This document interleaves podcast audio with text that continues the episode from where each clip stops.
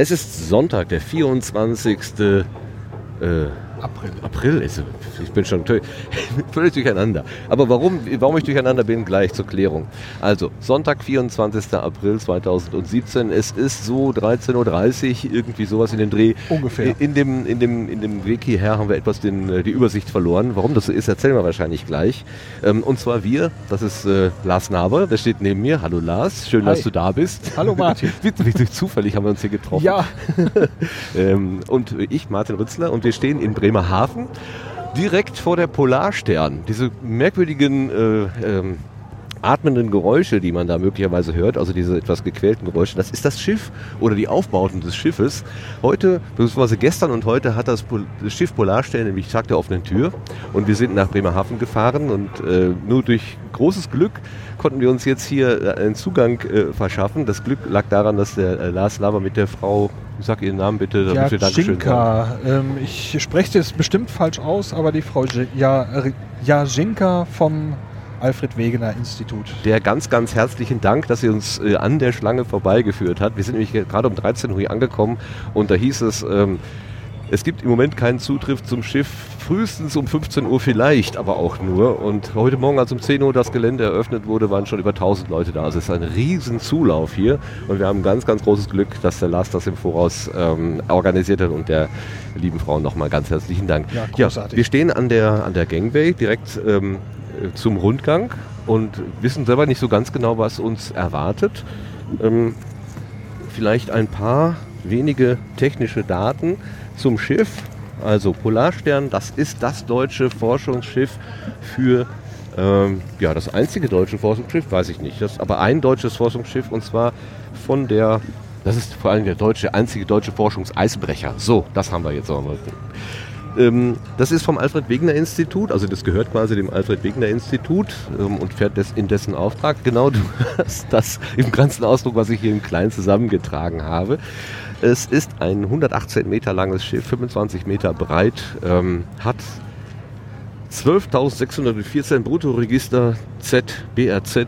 Ich weiß nicht genau, was es heißt. Also ähm, das ist alles aus dem, aus dem Wikipedia-Artikel heraus. Ähm, es fährt vor allen Dingen in die Antarktis und in die, An in die Arktis, versorgt dort zwei Forschungsstationen und macht aber selber auch Forschung auf dem Weg dahin oder unterwegs. Ähm, unter anderem kann man im Resonator-Podcast Episode 82 Ans- Antje Boetius, Frau Professor Antje Boetius hören im Gespräch mit Holger Klein, die einen sehr hübschen und sehr pointierten Einblick in das Leben an Bord eines Forschungsschiffes gibt. Ähm, das Forschungsschiff wird genutzt für ähm, Eisforschung, für Wasserforschung, für Seeforschung, ähm, auch für Wetterforschung. Es ist also quasi auch eine fahrende meteorologische Station. Jeden Tag gehen da ähm, Wetterballons in die Höhe, wenn es denn unterwegs ist. Ist gerade jetzt hier in Bremerhaven zur Durchsicht. Wir sind quasi auf dem Werftgelände und jetzt gehen wir einfach mal rauf, Lars. Oder möchtest du noch was Einleitendes sagen? Ich verstehe nicht. Du hast was auf deiner Lippe. Ich habe was auf meiner Lippe. Dachte nur. Danke. Dass, dass die Hörer nicht so verschreckt sind. Ja, das kann dann Ein ja, Spuckefädchen. kann, kann dann ja weg. Ein fieses Spuckefädchen, genau. so, ähm, dann gehen wir einfach mal hoch. Ja, Geh du voraus? gut. Geh du voraus. Ich gehe voraus. Ich folge dir mit meinem, Ich mit werde, meinem Krempel hier. lassen wir die Herrschaft noch eben vor. Gucken, ob mal noch der Rekorder läuft. So, ich werde hier an der langen Leine gehalten. Mach das. Ich versuche mal eben hier den, den Hold, damit nichts passieren kann. So. Oh, das ist aber hoher, hoher Tritt hier.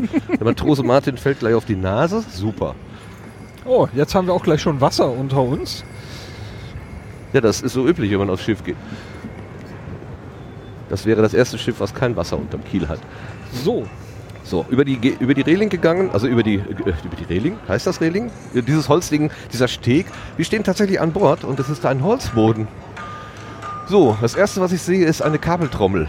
Ja, eine mächtig große Kabeltrommel. Ja, ich habe gelesen, dass ähm, man äh, Sonden bis zu 10 Kilometer abseilen kann. Also müssten ja wahrscheinlich dann 10.000 Meter Kabel auf irgendeiner dieser Trommeln sein, wenn es nicht diese ist. Ja, vielleicht kann man die auch irgendwie verbinden oder so. Also wir stehen auf dem, auf dem hinteren ähm, Deckteil, das ist so ein, so ein offenes Deck und da, drauf zugelaufen sind wir auf so graue Kästen, das sind sehr, sehr große, übermannshohe ähm, ähm, äh, Stahl, ähm, ja, Quadrate, Kästen-Container quasi, wenn man so will, kleine Container. Und äh, mein Blick fällt direkt auf eine riesengroße, ähm, auf eine riesengroße Trommel mit eben einem Stahldraht, der da aufgewickelt ist.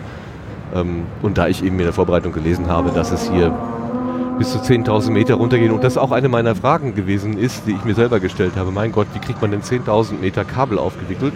Könnte das natürlich schon die Antwort sein, diese große Trommel. Daneben ist noch eine etwas kleinere Einheit, das ist auch so eine Trommeleinheit und über uns hängt ein großer Haken. Ja. ein, also eine Art Kran. Ja. Ah, hier steht ein Lautsprecher und sorgt etwas für Schiffsatmo wahrscheinlich. War das keine Originaldurchsage jetzt? Ich glaube, das soll ein bisschen Leben auf dem Schiff vermitteln, ah, okay. wie es normal stattfindet. Hier, der da. Ich, ich habe natürlich den da oben gesehen, diesen echten so, Schiffslautsprecher. Nee. Du hast hier den, äh, den Promo-Lautsprecher gesehen. Gut, wie, also, sind, ja, bitte? Ich bin noch äh, interessiert an diesen ja, Zahnstangen hier. Zahnstangen. Aus dem, aus, dem, aus dem Aufbau hier kommen zwei Stangen, wo anscheinend irgendwas an Zähnen entlang laufen kann. Ja, also wie gesagt, wir stehen auf dem offenen hinteren Deck und ähm, der, wenn wir zum, zum Schiffs, zur Schiffsmitte hinschauen, da gibt es eben ein etwas geschlossenes Parkdeck, kann man so sagen, oder Arbeitsdeck, wie auch immer. Und da oben kommen heraus äh, ja, so Schienen.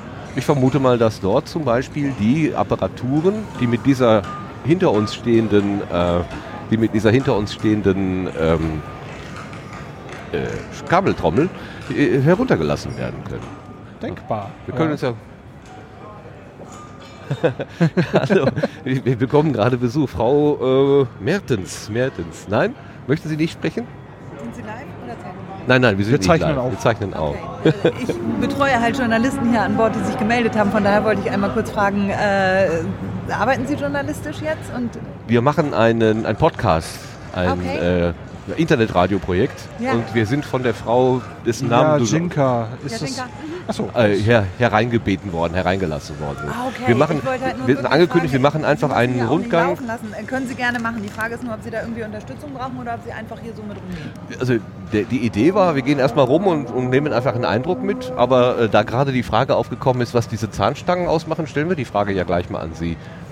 Meine Vermutung war, da ist irgendein Gerät, was rausgefahren wird und mit der Kabeltrommel dann über Bord geworfen wird. Ganz genau. Ja, das, das ist, halt unsere, äh, unser Kranzwasserschöpfer, äh, wo eine sogenannte CDD dran ist. Also der Kranzwasserschöpfer kann Wasserproben nehmen aus unterschiedlichsten Wassertiefen und die CTD, die misst äh, Conductivity, also Leitfähigkeit, Temperature, Temperatur und äh, Density, also Dichte.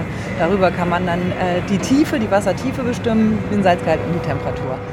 Lag und ja das wird so dann falsch. gekoppelt, dass, äh, hier fährt das Gerät aus der Tür raus. Das ist, hat halt ungefähr so einen Durchmesser. Sie sehen das auch im vorderen Laderaum, ganz am Ende des Rundgangs sehen Sie so eine CTD ganz zum Schluss stehen.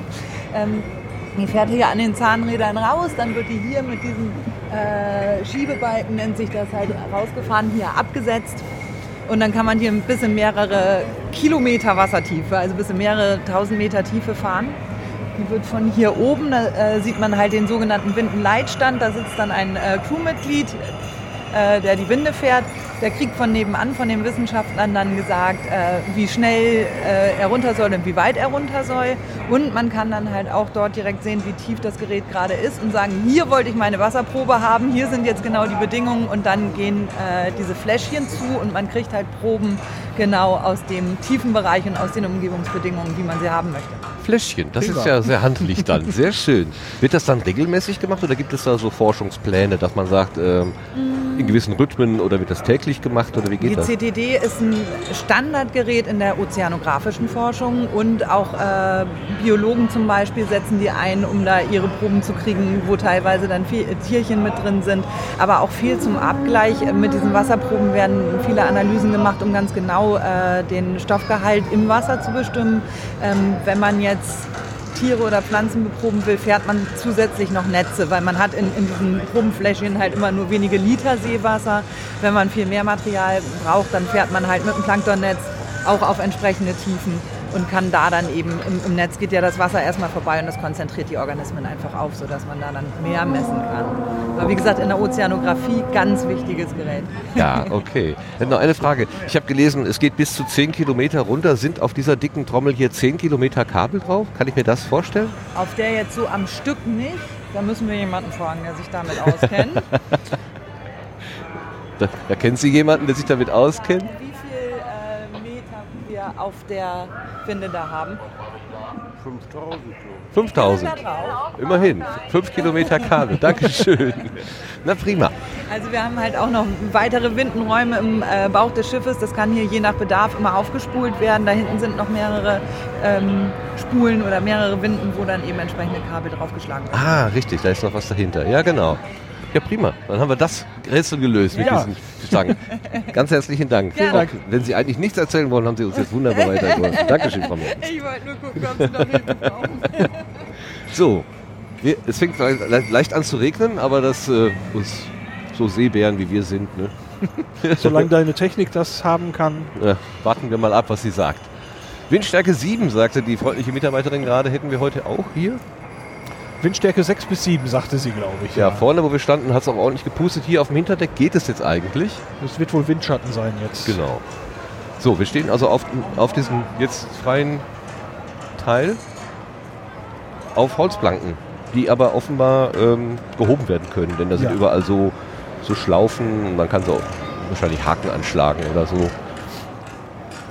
Okay, hinten raus ist noch ähm, eine Art von, von Kran. Ähm, wie stand das bei der, bei der Wikipedia? Äh, ein, ein, eine, eine Galerie, ein Galeriekran. Da kann man noch Sachen dranhängen und hinter sich herziehen. Habe ich jedenfalls gelesen. Mhm. Da gucken wir jetzt drauf. Und äh, der Rundgang zeigt uns den Weg ins, in, in, ins Bauch, in den Bauch der, äh, der Polarstern rein. Ja, hier oben ist noch so ein, ein Arbeitsstand, ein Windenstand. Ach, das, da sitzt wahrscheinlich der Bediener von diesem Kran, der hinten genau. raus zeigt, wenn dort was hereingezogen wird. Schleppnetze oder Forschungseinrichtungen. Ja, ja dicke, äh, kranartige Anlagen unter der Decke noch mit weiteren ähm, gewickelten Stahlbändern. Naja, eben um diese Forschungseinheiten unter Wasser zu bringen und hinter sich herziehen zu lassen zu können. Ja, es sieht äh, alles sehr verwinkelt und vollgepackt aus, aber irgendwie kann man sich jeden, jedes einzelne Ding auch gut in Aktion vorstellen. So, äh, das scheint sich nicht groß im Wege zu stehen, wenn du weißt, wie ich das meine. So, der läuft nach da raus, der ja. läuft nach da raus, ja, hinten der Kran. Was ich mir gerade vorstelle, ist, ähm, die Kräne sind ja schon relativ dick und wenn die Sachen, die da dranhängen, ja wahrscheinlich auch nicht viel kleiner sind und wir haben hier auch noch Seegang, also das Ganze bewegt sich, dann äh, ist das hier gar nicht so ganz ungefährlich, sich hier aufzuhalten, vermutlich mal. Das kann ich mir gut vorstellen. Bei der Größe der, der Geräte, wenn die alle noch sich bewegen, nicht schlecht. Da vorne ist eine Infotafel angebracht, die heißt Wissenschaft in Aktion auf dem Arbeitsdeck. Das da würde eigentlich sehr gut passen, da das mal eben zu gucken. Genau, das machen wir dann auch. Und hier ist ein großer Bildschirm, da steht gerade ein Film, läuft ein Film Einzelproben entnehmen. Aha, also Wissenschaft in Aktion auf dem Arbeitsdeck. Wellen schlagen über das Deck. Eine Gruppe von Wissenschaftlern in Schutzkleidung geht in Deckung und wartet den richtigen Moment ab, um ein Unterwasserfahrzeug mit einer Winde ins Wasser zu setzen. Es ist nass, kalt und der Wind pfeift. Dennoch herrscht auf dem Arbeitsdeck reger Betrieb. Für alle Forscher ist es der zentrale Ort, um Proben aus dem Ozean zu nehmen. Bei Hochbetrieb können hier 30 Wissenschaftler gleichzeitig arbeiten. Im Schichtdienst möglichst rund um die Uhr, denn der Fahrplan ist eng getaktet. Wer Pech hat, muss nachts um 3 Uhr dafür aufstehen. Nur bei zu stürmischer See oder Wind in Orkanstärke ist Schluss. Dann wird das Arbeitsdeck für Wissenschaftler gesperrt. Biologen, Ozeanographen, Geologen. Jede Forschungsrichtung trägt einen Baustein dazu bei, die Frage zu klären, welche Faktoren steuern das Klima. Verschiedenste Technologien kommen dafür zum Einsatz. Tauchroboter, schwere Loote oder spezielle Schleppnetze, die je nach Maschenweite unterschiedliche Fänge an Deck bringen. Biologen entdecken dabei auf ihren Expeditionen unbekannte Pflanzen und Tiere. Und was wir gerade vorgelesen haben, das sehen wir hier also auch im Film. Da werden Forschungsgeräte über Bord gelassen, im Eismeer offenbar, oder da jedenfalls ist da Schnee oder da schwimmt halt äh, Eis. Ja, hier war nochmal die Angabe dabei bis zu 6000 Meter Tiefe. Und der hat sogar, äh, der jetzt, dieser Roboter, der runtergelassen wird, der hat sogar Raupenketten. Der Ja. wird wohl über den Boden fahren. Da, sehen wir es auch, genau. Der wird autonom ausgesetzt. Bis zu ein Jahr unter Wasser. Oh, der heißt auch Tramper. Was für ein klangvoller. Ach, und das sind die Fläschchen, die gerade äh, gesprochen Ja. wurden. Eine ringförmige Anordnung von kleinen Flaschen mit äh, aufgespannten Deckelchen. Also so im Kreis herum, wie auf einer Uhr, die, äh, die, die Zahlen auf der Uhr sozusagen. Und ab einer gewissen Tiefe gehen dann diese Deckelchen zu. Genau, Wasserproben aus verschiedenen Tiefen wird hier angezeigt. Sehr schön. Passt alles zusammen. Was ich gerade sehe, schau mal, was ist denn in dieser Kiste? Äh, ich, ja, das sind äh, äh, Bierprobenfläschchen. Ein kleiner Container voll Leergut. Ja, Sehr schön. Ja, das brauchst du halt auch an Bord. ja, Stückgut oder wie? Übrigens, die Geräusche, die wir hier hören, die werden tatsächlich künstlich eingespielt. Also hier stehen Lautsprecher, ähm, die die Atmosphäre, Arbeitsdeck so ein bisschen illustrieren. Das, was wir hier hören, ist jetzt nicht das, was wir gerade sehen. Also hier passiert tatsächlich nichts. Es, äh, wir stehen auf dem im Moment relativ leeren Deck. Also wir sind gerade mal alleine, weil die allermeisten Menschen direkt den Weg ins Schiff hineingehen, da über die Blechplatte, die gerade geklappert hat. Ähm, und da gehen wir jetzt auch mal hin. Oder möchtest du, dass ich noch ein Foto von dir mache hier? Hier, ich denke, da wird sich noch was, Wird sich was anderes finden. Gut. eine, eine schickere Stelle finden. Okay. So. Hier, War das jetzt echt oder? nö, das ist alles Lautsprecher. Das ist immer noch Atmo? ja. Okay. Ähm, Das große Nasslabor ist die erste Station. So. Ähm, ob Fische, Korallen, Schwämme, Plankton oder Sedimente, Proben, die aus dem Meer genommen werden, landen zuerst an Deck und dann im Nasslabor. Hier werden sie verpackt, beschriftet und für weitere Untersuchungen vorbereitet. Entweder in Speziallaboren an Bord, später am Alfred-Wegener-Institut in Bremerhaven oder in den anderen Heimatinstituten der Wissenschaftler. Das Nasslabor ist auf jeder Fahrt anders eingerichtet, je nachdem, welches Forschungsziel die Expedition hat. Ist die Geologie im Fokus, steht im Zentrum ein etwa 9 Meter langer Tisch. Die Geologen nennen ihn Schlachtbank. Darauf werden die Sedimentbohrkerne aus dem Meeresboden aus der Metallröhre genommen und geteilt. Geschlachtet in Anführungszeichen. Sind mehr Biologen an Bord, wird der Raum mit kleineren Tischen und Arbeitsplätzen ausgestattet. Hier können Sie Proben sieben, sortieren, vermessen, fotografieren oder in Ethanol konservieren. Nach jedem Einsatz kann der Raum per Wasserschlauch ausgespült werden. Ein Nasslabor eben. Genau, da gehen wir jetzt mal rein ins Nasslabor. So, jetzt betreten Jetzt wir, machen wir auch diesen Klapper. Nee, doch nicht. Doch, ich. wenn man runtergeht. Ja, das Ja. ist so eine Eisenplatte, die jetzt das Labor, also diesen, diesen geschlosseneren Bereich mit dem offenen Arbeitsbereich verbindet. So. Auch wieder Kräne unter der Decke, solche, solche Laufkatzen. genau. Naja klar, hier müssen halt immer Lasten hin und her bewegt werden und das wird alles für die Menschen wahrscheinlich zu schwer sein. Ja, so, ein- so ein Bohrkern, der wird mit Sicherheit wohl ordentlich Gewicht mitbringen. Ja. Jetzt haben wir hier verschiedene Oh, Stationen. Ah, Das wird wohl direkt sowas sein, oder? So eine Sedimentgeschichte und Ja. da kann man sich auch vorstellen, mit welcher Größe man es zu tun hat, weil da reden wir jetzt, also wir sehen nur einen Ausschnitt von einem großen, ja, viereckigen Quader, hätte ich fast gesagt. Da stehen Menschen drumherum ähm, und das wirkt recht massiv und ziemlich schwer. Also ich würde sagen, der ist bestimmt mehr als zwei Meter lang. Das, was man sehen kann. Ne? Ja, Das was wir sehen kann und es geht sein. noch weiter. Ja. Und dann würde ich sagen, dass die Kantenlänge bestimmt sowas von 30 mal 30 mal 40 Zentimeter oder sowas haben wird. Könnte so Unterarmeslänge sein, ne? Ja, Ja, so sieht das fast aus. Und dann nasser Schlamm, da kann man sich vielleicht vorstellen, wie schwer das sein mag. das dürfte ordentlich was Da zusammenkommen. stehen übrigens ganz viele junge Menschen drumherum. Eins, Ja. zwei, drei, vier, fünf, sechs, sieben, acht. Naja, sechs junge Menschen, das könnten Studierende sein.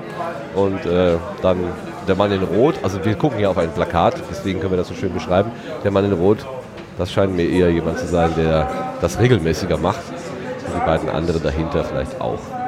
So, jetzt haben wir hier die erste Station, die man uns aufgebaut hat mit einem Plakat und einem Mikroskop. Hier wird wahrscheinlich dann das, was man aus dem Wasser geholt hat, untersucht, so wie wir das gerade gelesen haben. Es steht darüber Marine, Mikro- und Nanofossilien, Werkzeuge zur Klimarekonstruktion. Also die kleinen Tierchen, die da drin rumschwimmen. Ja. Möchtest du hier gucken? Ja, wir können uns Ja? das doch mal eben kurz erzählen lassen. Gut, das machen wir dann.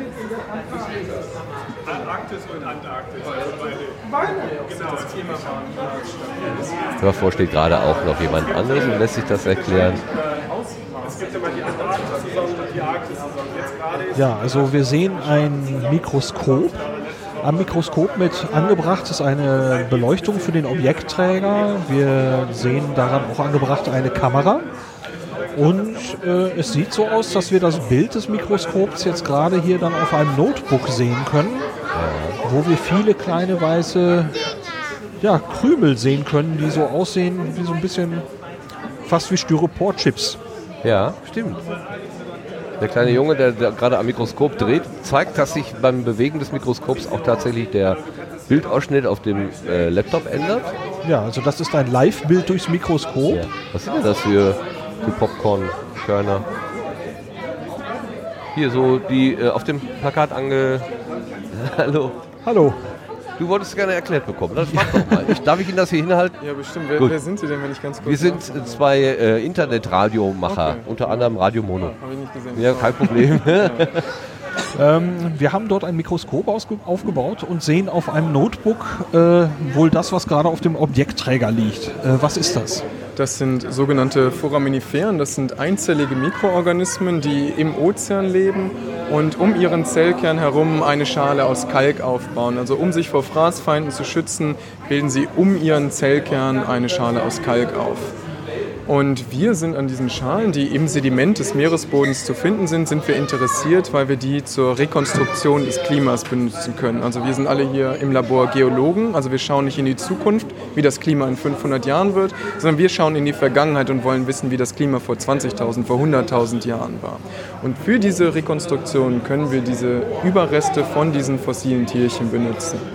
Denn diese Kalkschale, die diese Tierchen aufbauen, die wird aufgebaut aus den Elementen, die ihnen im Wasser zur Verfügung stehen.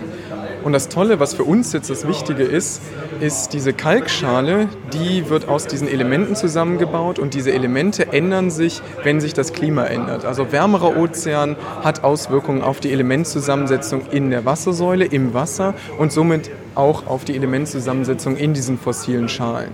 Also ein wärmerer Ozean ändert die Elementzusammensetzung, CO2-Gehalt, Nährstoffgehalt, all das können wir mit diesen Schalen und diesen Überresten rekonstruieren und damit dann schauen, wie sich das Klima zwischen Eiszeiten und Warmzeiten über die letzten Hunderttausende von Jahren verändert hat. Kann Ihnen eine Schale aus, äh, kann Ihnen eine Schale Aufschluss über mehrere Zeiten geben? Ist das also schichtweise oder Also- ist das immer eine, ein Zustand? Theoretisch kann eine Schale uns schon eine Aussage über ein gewisses Alter geben, aber was wir versuchen ist, dass wir immer mehrere Schalen von mehreren Tieren zusammenmischen, um den Fehler zu verkleinern. Also je mehr Organismen wir praktisch untersuchen und messen, desto kleiner wird der Fehler, weil man nie weiß, ob der einzelne Organismus, den wir untersucht haben, ob das nicht ein Ausreißer ist, genauso wie es bei uns auch 2,50 Meter große Menschen gibt. Das ist aber nicht der Standard für uns und darum versuchen wir einen größeren Mittelwert zu bekommen und mehrere Organismen zu benutzen. Okay, Dankeschön. Ich habe ich hab noch nicht verstanden, wie Sie da jetzt dann einen Zeitpunkt zuordnen zu den Tierchen oder zu den Schalen. Da gibt es ganz verschiedene Methoden, also wahrscheinlich ein gutes Dutzend oder mehr, um das Alter für diese Tiere zu bekommen. Aber eine sehr wahrscheinlich auch bekannte Methode ist die Radiokarbon-Methode, also 14C, was auch Archäologen benutzen, um Mumien zu datieren oder was auch immer. Das ist der radioaktive Zerfall des radioaktiven Kohlenstoffisotopes 14C, was mit einer bekannten Halbwertszeit von 5300 Jahren, glaube ich, ungefähr zerfällt. Und das können wir in diesen Schalen auch messen und damit diesen Schalen dann ein Alter geben. Das wäre jetzt eine der bekannteren Methoden, die man benutzen kann. Gut, okay. Sie haben, wir haben gesprochen mit, mit wem bitte? Da müsst ihr Ihren Namen noch. Thomas Rongel. Thomas Ronge. Ganz herzlichen Dank, Herr Ronge. Ja, Dankeschön. vielen Dank fürs Jo. Kommen, viel Spaß noch. Danke, gleichfalls. so, da geht es also um die Vergangenheit, das äh, Klima in der Vergangenheit. Genau. Nächste Station, die hier aufgebaut ist, eher kleinere. Äh, Ja, das, Das eher aus so wie so Wasserflöhe äh, ähm, oder sowas. Ne? also das hätte ich jetzt tatsächlich noch sowas wie diesen äh, Mikro- und Nanofossilien zugeordnet. Das kann natürlich auch sein. Da gibt es einen Zettel. Möchtest du mal gucken? New Tools for the Reconstruction of Pleistocene Antarctic Sea Ice. Das kriege ich das allerdings. Eisproben oder was? Ich kann es im Moment so jetzt nicht Ja. zusammenkriegen. Es wird auch gleich, es ist Ist gerade sehr voll. Gerade, also wieder gerade etwas voll, ja. Ähm, da können wir vielleicht jetzt nicht. Wir können einfach mal an den nächsten Tisch gehen und vielleicht mal das Mikrofon reinhalten einfach nur. Ja, hier wenn da sehen wir- sowieso gerade geredet wird. Bohrkerne. Vielleicht kriegen wir da irgendwas mit. genommen, das oben, äh, das Gelbe, also es ist ein Modell. Das Gelbe da oben ist ein Gewichtsträger, das sind je nach Größe anderthalb bis zwei Tonnen. Und darunter kommen dann 20 bis 30 Meter Stahlrohr. Und das wird dann nach unten gelassen und das stanzt aus dem Meeresboden solche Kerne aus. Und diese Kerne werden dann zentimeterweise beprobt und dann werden, äh, wird danach nach Mikrofossilien gesucht. Und diese Mikrofossilien sind immer Momentaufnahmen des Klimas. Und so können wir über die Zeit das Klima rekonstruieren. Wir suchen immer nach Analogien, also vergleichbaren Werten, wie wir sie heute zum Beispiel haben, um zu sehen, wie war es in der Vergangenheit und was können wir daraus für Rückschlüsse für unsere Zukunft ziehen. Zum Beispiel hier haben wir ein Areal, in dem war es ungefähr 2 Grad wärmer. Das ist dieses helle hier. Da gab es viele Algenblüten, da sind sehr, sehr viele von diesen Diatomeen, deswegen die, äh, die helle Farbe. Und dann gucken wir, wie hat sich das mit der Temperatur entwickelt, wie hoch war der Meeresspiegel und was können wir sonst noch an Daten daraus ziehen. Und was erwartet uns dann jetzt in den nächsten 100 Jahren, wenn die Klimaerwärmung tatsächlich so eintritt, wie wir sie voraussagen. Ja, aber die Antarktis sollte mal ähm, Festland und subtropisches Klima gewesen sein, ne? oder nicht? Die Antarktis hat auch Festland unter dem Eis, das ist richtig. Und es gab auch Zeiten in der Erdzeitgeschichte, wo es gar kein Eis auf den, Kon- äh, auf den äh, Polkappen gab. Also vom Klima her hatten wir von viel Vereisung bis gar kein Eis sehr vieles. Das, was das Problem ist, was wir heute haben, ist, dass die Klimaerwärmung, so wie wir sie jetzt haben, in einem Zeitraum stattfindet, der in der Geschwindigkeit noch nie stattgefunden hat. Das ist das, was uns Sorgen macht. Denn durch diese Geschwindigkeit können sich die Organismen in der Regel nicht schnell genug anpassen. Und das führt dann mitunter auch zu Massenaussterben oder ähnlichem. Was, das wären zum Beispiel Möglichkeiten, die wir erwarten könnten. Und Überschwemmung auch? Überschwemmungen werden auch äh, eintreten. Zum Beispiel in dem Bereich, wo wir zwei Grad mehr hatten, war der Meeresspiegel ungefähr acht Meter höher als heute. Also wären wir hier noch unter Wasser.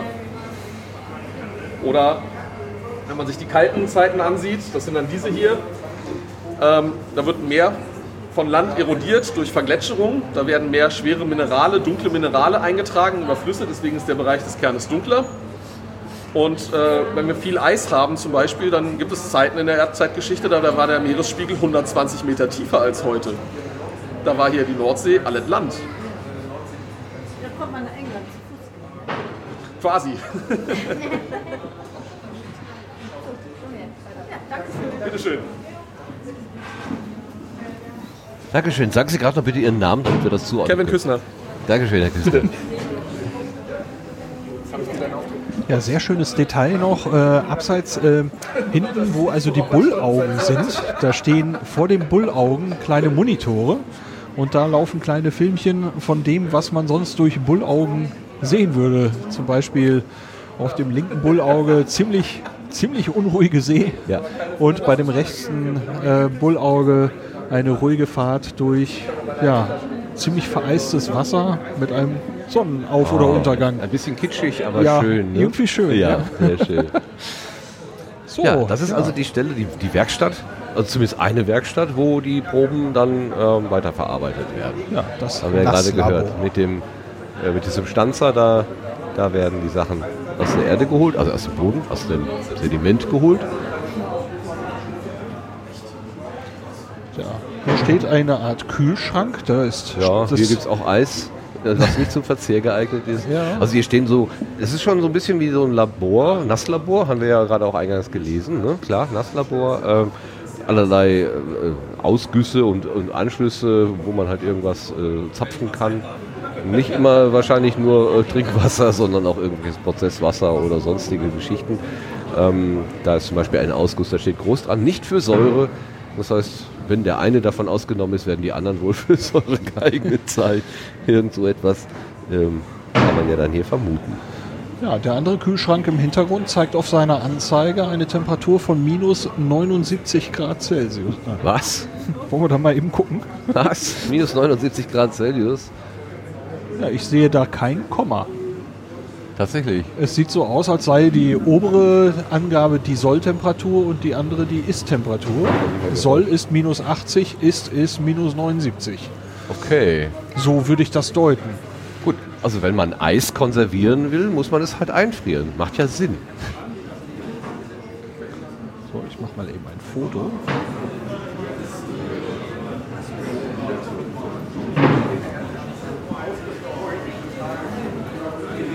So, Oh, die Schlange jetzt ist wieder lang voll. geworden. Wir sollten mal diesen Raum, glaube ich, Genau. dem Raum Raum geben.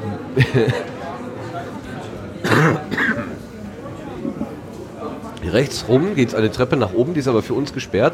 Da steht vor dem Betreten des Wohnbereichs bitte die Stiefel reinigen. So, und wir gehen aber geradeaus durch so einen Schott. Da muss Ja, man So richtig, äh, großen richtig Schritt machen. klassisch. Ja, genau. So. Das, Boot und gehen in einen relativ engen Gang. Ja, ist das eng? Doch, ein enger Ja, Gang. doch, doch, doch. Also geräumig ist es nicht. Mess- und Registrierraum für Nasslabor.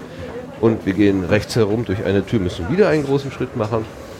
Geradeaus würde es auch in einen Arbeitsraum gehen. Ach, da, da, jetzt schauen wir quasi auf eine Trommel, auf eine ähm, Oh ja. Kabeltrommel von hinten. Würde mich jetzt nicht wundern, wenn das der Bereich ist, wo deine äh, Ja. äh, ähm, Zahnstangen rausgeguckt haben. Ne? Genau. Genau. Wir sind jetzt einmal quasi 360 Grad rumgegangen, gucken jetzt von hinten da drauf. Können aber hier auch nicht ran, sondern wir sollen, so ist offenbar der, Der Rundgang, der Rundgang- gedachte Rundgang, eine Treppe runtergehen. Genau. Ähm, wir lassen mal eben die Herrschaften vor. Jetzt, Und dann sollten wir nebeneinander. Dankeschön. so, wir hängen ja an einem Kabel, wobei, eine deswegen müssen wir uns koordinieren. es gibt ja keine Treppe auf dem Schiff. Wie heißen die Abgänge? oh, Ah, verdammt. Ich hab doch. Und das ist irre steil. Halleluja. so, ja. So, eine Etage tiefer. wieder links rum. Treppe, äh, Stufe. Guten Tag. Dankeschön. Ein freundlicher ähm, AWI-Mitarbeiter begrüßt uns hier. Oh, schau mal. Ein dickes Shot. Ja, das Ne? ist Also ein bewegliches, eine bewegliche. Stahltür hier, die offenbar zugeht, wenn Not mich, am Mann ist. erinnert mich etwas an eine Bunkerführung, an der ich mal teilgenommen habe. So, wir sind jetzt in einem weiteren Gang. Ich hätte mich ja schon komplett verlaufen hier. So, es wird etwas dunkler Es wird etwas voraus. schummriger, genau. Wir sind wieder in einem Raum. Ah, den hat man wohl für heute ein bisschen hergerichtet. Ja. Stimmungsvoll. Die Wände sind mit blauem Tuch. Und die Decke auch und die Beleuchtung. Es ist alles ein bisschen blau-schummerig. Tiefsee. Atmo. Genau, Tiefseeatmo. Tiefseeatmo. Ich erinnere mich ein bisschen an die Titanic-Ausstellung früher. Bunkerausstellung, Titanic-Ausstellung. Das, äh, einige Assoziationen hier. Aber warm Ja. ist es hier. Es ist warm, Sehr warm. aber hallo. So, wir gehen einfach mal auf eine der Wände zu. Da sind, Hier wird auch blau beleuchtet. da sind offenbar Displays dahinter. Genau. Lauter einzelne Anzeigen zeigen Unterwasserszenen. Ah ja. Was so ein Tauchroboter vielleicht filmt, könnte das sein. Oder ein anderer Tauch. Oder ja, wenn es nicht zu tief ist. Ich weiß nicht, wie, wie, wie tief man menschlich tauchen kann. ja, das hat ja Grenzen. Also Es hat Grenzen, wobei man teilweise, glaube ich, äh, staunen würde. Also hier ganz links, das ist direkt unter der Oberfläche. Man kann die Wasseroberfläche sehen. Und ah ja, jetzt sehe ich sie auch, genau. Das sind so Quallen, ne? Quallen und Quallen, genau. andere Weichtiere. Das nächste sieht fast so ein bisschen aus wie Wracktauchen oder so. Naja, aber das wird ja wahrscheinlich nicht von diesem Schiff aus. Nee, nee, nee. äh, es, ich sag, es sieht so ein bisschen Es sieht aus. so aus, es als geht, um, genau. geht um die Assoziation. Genau. So, ähm, Und auf jeden Fall hat der Taucher eine Kamera dabei und filmt. Okay, also könnte das sein, dass das. Ja, guck mal, von unten ein Eisberg von unten. Könnte Ja. das sein? Schwimmt auf einen Eisberg zu. Und was macht er da? Nimmt er Proben oder? Wir sehen einen Handschuh, der am Eisberg herum operiert. Ja, das muss man sich auch trauen, ne? So unter, so ein, unter so eine Eisfläche zu tauchen und nur ein, ein genau so ein ausgesägtes Einstiegsloch zu haben, da rechteckig. Mehr ist nicht. Ah, das, äh, Ein- und Ausstieg, wehe, du findest es dieses, nicht wieder. dieses, dieses Quadrat weckte die Assoziation von dem Wrack. Und das ist aber Eis. Das ist ins Eis geschnitten.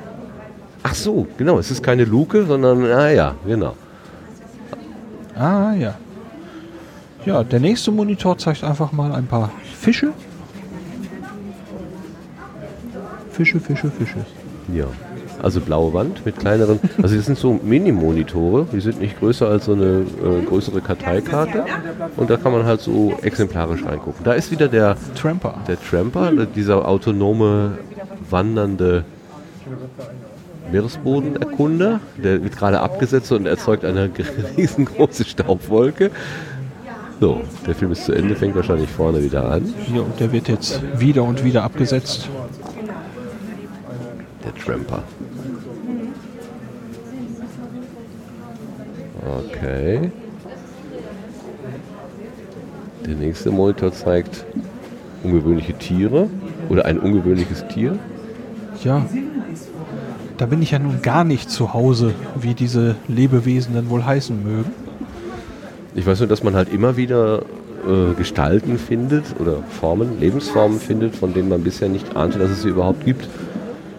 Ja, da wird ja ab und zu mal so ein Bild bemüht, dass äh, Menschen sagen, der Weltraum sei besser erforscht als die Tiefsee.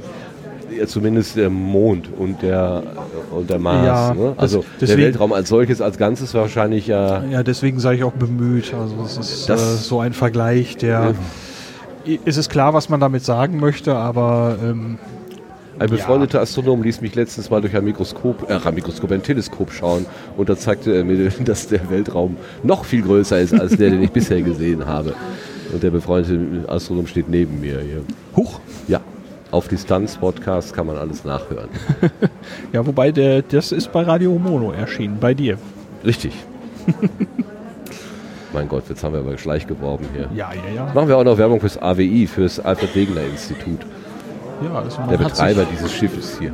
man hat sich wirklich sehr große Mühe gegeben, hier einen, einen Einblick zu schaffen. Ich wollte gerade sagen, was sind denn das für, für Striche, die so aussehen wie schnell fliegende Düsenflieger am Himmel? Und dann dachte ich, das könnten doch Tiere sein, die ins Wasser springen. Und natürlich, es sind Pinguine. Pinguine, die aus, von, der, von der Scholle ins Wasser springen und ihre unglaubliche Beweglichkeit zeigen, dort Es- von unter Wasser gefilmt. Es sind keine Chemtrails. Nein. Es ist so faszinierend. Pinguine werden ja gerne belächelt, weil sie so einen watscheligen Gang haben. Aber wie ist es in ihrem zischen Element? das mit, einer, mit einer Anmut und Eleganz, also wirklich schöne toll. Aufnahmen. Ja. Gerade auch mit, dem, mit der Luftspur. Also sie Ja. ziehen halt ähm, äh, Luftblasen, die noch aus dem Gefieder wahrscheinlich so auf, aufsteigen oder so hinter sich her. Und das sieht wirklich so aus wie so eine Kondensstreifen von einem Flugzeug.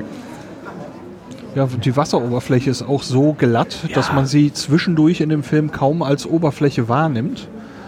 Und dann zischen die Pinguine da einfach so durch. Aber der eine, der ist gerade los, der war doch schon im Wasser. Der ist nicht durch den Schwung äh, des Reinspringens so schnell geworden, sondern der hat einfach so beschleunigt. ja, Quasi von 0 auf 100 unter Wasser. Hui. das scheinen sie drauf zu haben. So, Sieht man so selten. Man ist so selten mit äh, Pinguinen unter Wasser. Du zeigst mir was Neues. Ja, der Monitor darunter zeigt wohl, ich glaube, das heißt Biolumineszenz. Ah, da ist Also- eine, ein eine quallenartige, ein quallenartiges Tier und das leuchtet an einer Stelle. Ja, fast wie so ein, äh, wie nennt man das, so ein Lauflicht.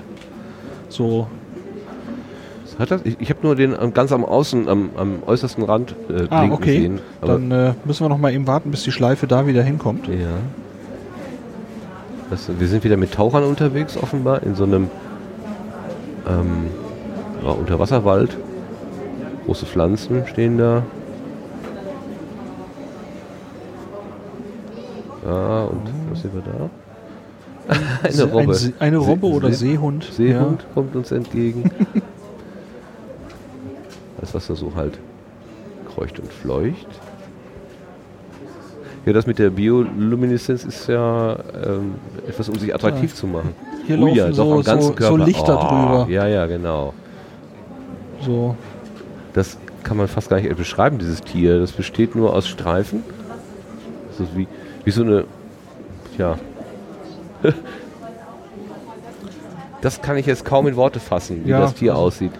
Wenn man Sahne irgendwo hinspritzt, dann sieht es manchmal so aus. Ne? Das gibt dann so, ähm, die Sahnetulpe, die, die hat ja auch so Kerbungen. Und so ein bisschen so, so ein gekerbtes Tier war Mhm. Ah. das. Ja. ja, ich hätte es verglichen mit einem äh, ja, rechteckigen Regenschirm. Okay, auch Und dann äh, mit acht Speichen sozusagen und über diese Speichen laufen dann ja so Lichter drüber her. Und, und der Regenschirm ist nicht richtig aufgespannt, sondern nur so ein so ein bisschen labberig, genau. Ja. Mhm. genau. So, dann haben wir noch einen Monitor, Und? der zeigt auch nochmal einen Seehund oder eine Robbe. Ich bin da nicht trittfest, was Biologie Wir angeht. gucken von oben drauf, ne? Ja, aus, dem, aus, dem, aus der Luft. ich finde das Nee. irgendwie, irgendwie schöne Tiere. Wir gucken so putzig, genau. Ja, Das sind halt kleine Filmchen in Endlosschleife. Also die Ja. Pinguine hier tauchen jetzt auch, glaube ich, zum zehnten Mal, seitdem wir hier draufstehen, äh, vorstehen. So, ich glaube, die wollen, dass wir gehen und damit die endlich mal Pause machen können. So, der- der weitere Blick in diesem, in diesem äh, Raum ist verborgen, auch wieder durch blaue Tücher. Und hier ist auch etwas aufgebaut, Tische mit Mikroskopen. Ja, und ein Monitor, hoppla, ein Monitor zeigt etwas technisch Wirkendes. Also, das sieht, nach, sieht doch nach einem Fangnetz aus oder so. Genau, die Kamera ist an, hinter dem Fangnetz montiert und dreht sich mit dem gleichen. Das heißt, das ganze Bild kippt. Also es scheint sich so, dass... Ach nee, wir werden nach oben gezogen. Wir gucken nach oben. Und werden, tauchen jetzt ins Wasser ein. So. Wie wir gucken nach oben. Wir schauen äh, von unten nach oben, jetzt Richtung Wasseroberfläche. Ach so, wir sind quasi das Senklot. Genau. Wir sind das Lot, was den ganzen Apparat jetzt in die Tiefe zieht. Und wir gucken von unserer, von unserer Kugelposition nach oben, meinst du? Auf diesen Träger. Also so ein Gestell und da ist unter anderem ein Planktonnetz dran. So heißen die doch. Sagt der Fachmann. Dann weißt du mehr als ich gerade. Gesundes Halbwissen. was würdest du denn jetzt erwarten, was passiert? Also offenbar sind wir noch am Sinken. Das sieht so aus. Das Netz wird noch so zusammengedrückt. Ja, von, von, unten. Ne? Ich weiß natürlich jetzt nicht, wie lange das, äh, das jetzt sinkt und wie lange wir warten müssen, bevor es langweilig wird. Guck mal, die Falten des, des, des Netzes, ähm, die werden immer schärfer. Weil das Wasser immer dichter wird, kann das sein? Also ich würde es im Moment eigentlich auf eine Geschwindigkeit zurückführen, weil Okay. äh, da ist ja keine Luft drin, die irgendwie komprimiert werden müsste. Ah, jetzt. Wir sind offenbar, Und jetzt werden wir wieder hochgezogen. ge- äh, hat sich, jetzt jedenfalls haben sich die Falten auf. Das Netz hat sich irgendwie geöffnet oder so. So, und jetzt wirkt es fast. So, jetzt ist, kommt wieder Spannung drauf. Ich würde sagen, jetzt bewegen wir uns wieder aufwärts. Und am Ende kommt dann das heraus, was hier unter dem Mikroskop liegt.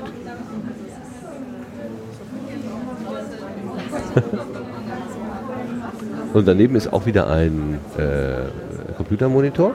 Da sehen wir nichts. Alles schwarz.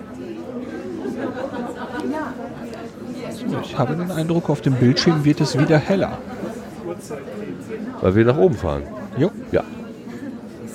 Und ich glaube, direkt unter dem Netz die Wasseroberfläche schon wahrzunehmen, der wir uns jetzt nähern. Und da kommt sie, dann müssten wir gleich da sein. So, mal dem Tempo raus. Dann hätte man jetzt äh, Schwebteilchen aus der definierten Wassertiefe mit nach oben gebracht. Und wir tauchen auf und sind an der Luft. Wir haben noch Wasser auf der Linse. Stimmt.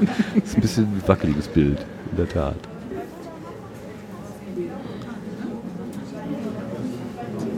Was ist denn da in der Petrischale drin? Das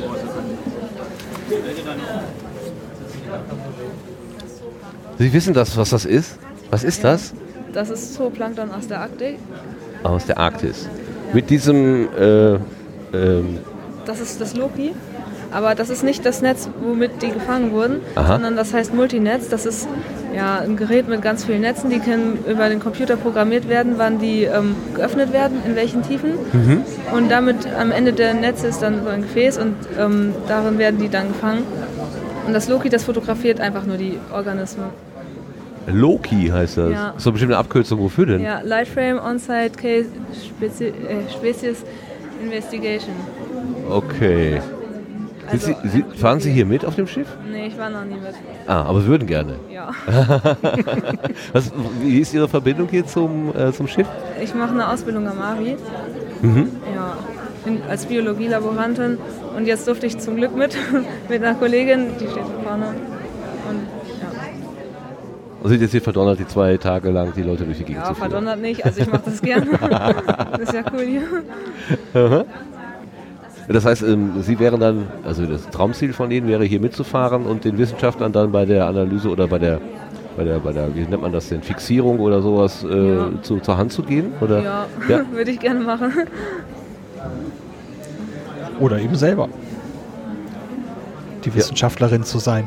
Ja, aber wenn Sie doch Laborantin äh, oder ist das sozusagen eine Vorstufe? Wollen Sie dann auch mal in die Wissenschaft an Ja, ich würde gerne, also man kann halt als Laborantin halt so im Labor arbeiten, aber ähm, ich würde ganz gerne noch danach studieren, also ja, Was denn? auch Biologie oder Biogeowissenschaften. Man kann ja fast gar nicht anders mit den ganzen schwimmenden Tierchen hier. ja. Ja gut, dann erstmal Dankeschön. Sagen Sie uns noch Ihren Namen oder Vornamen wenigstens. Rebecca, Dankeschön, Rebecca. Bitteschön. Tschüss. Gerne. Tschüss. So. Da gibt es noch ein Infoschild. Ich habe da, das mit dem Loki ehrlich gesagt nicht richtig verstanden. da gibt es ein Infoschild zu Loki. Genau. Also, Loki steht für Light Frame On-Site Key Species Investigation. Ja. Das kann man auch nicht verstehen. Also, was heißt das Light Frame? Leichter Leichtbau, ne? Leichtbau. On-Site. Tja. Äh, vor Ort. Ja, Leichtbau vor Ort. Schlüssel.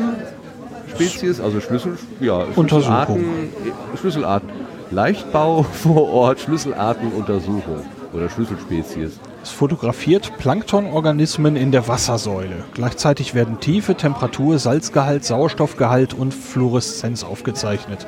So können wir die kleinskalige Verteilung von Zooplanktonorganismen analysieren und hydrographischen Parametern zuordnen. Vertikale Fänge bis 1000 Meter Tiefe.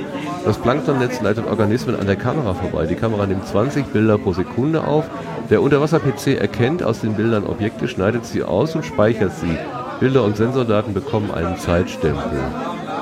Aktuelle Zielsetzung beeinflusst der Klimawandel die Artzusammensetzung und Tiefenverteilung des Zooplanktons und Weiterentwicklung des Loki für den Einsatz auf geschleppten Systemen oder Untereisfahrzeugen. Das soll dann eine höhere Auflösung der Verteilung in den produktiven obersten Wasserschichten und Untereis erreichen. Das finde ich jetzt, das finde ich jetzt gerade im Moment total faszinierend, denn normalerweise ist es ja wohl so, man nimmt ganz viele Boden, äh, äh, Wasserproben, bringt die rauf aufs Labor, äh, aufs Schiff, untersucht die im Labor. Und jetzt hat man tatsächlich dieses On-Site.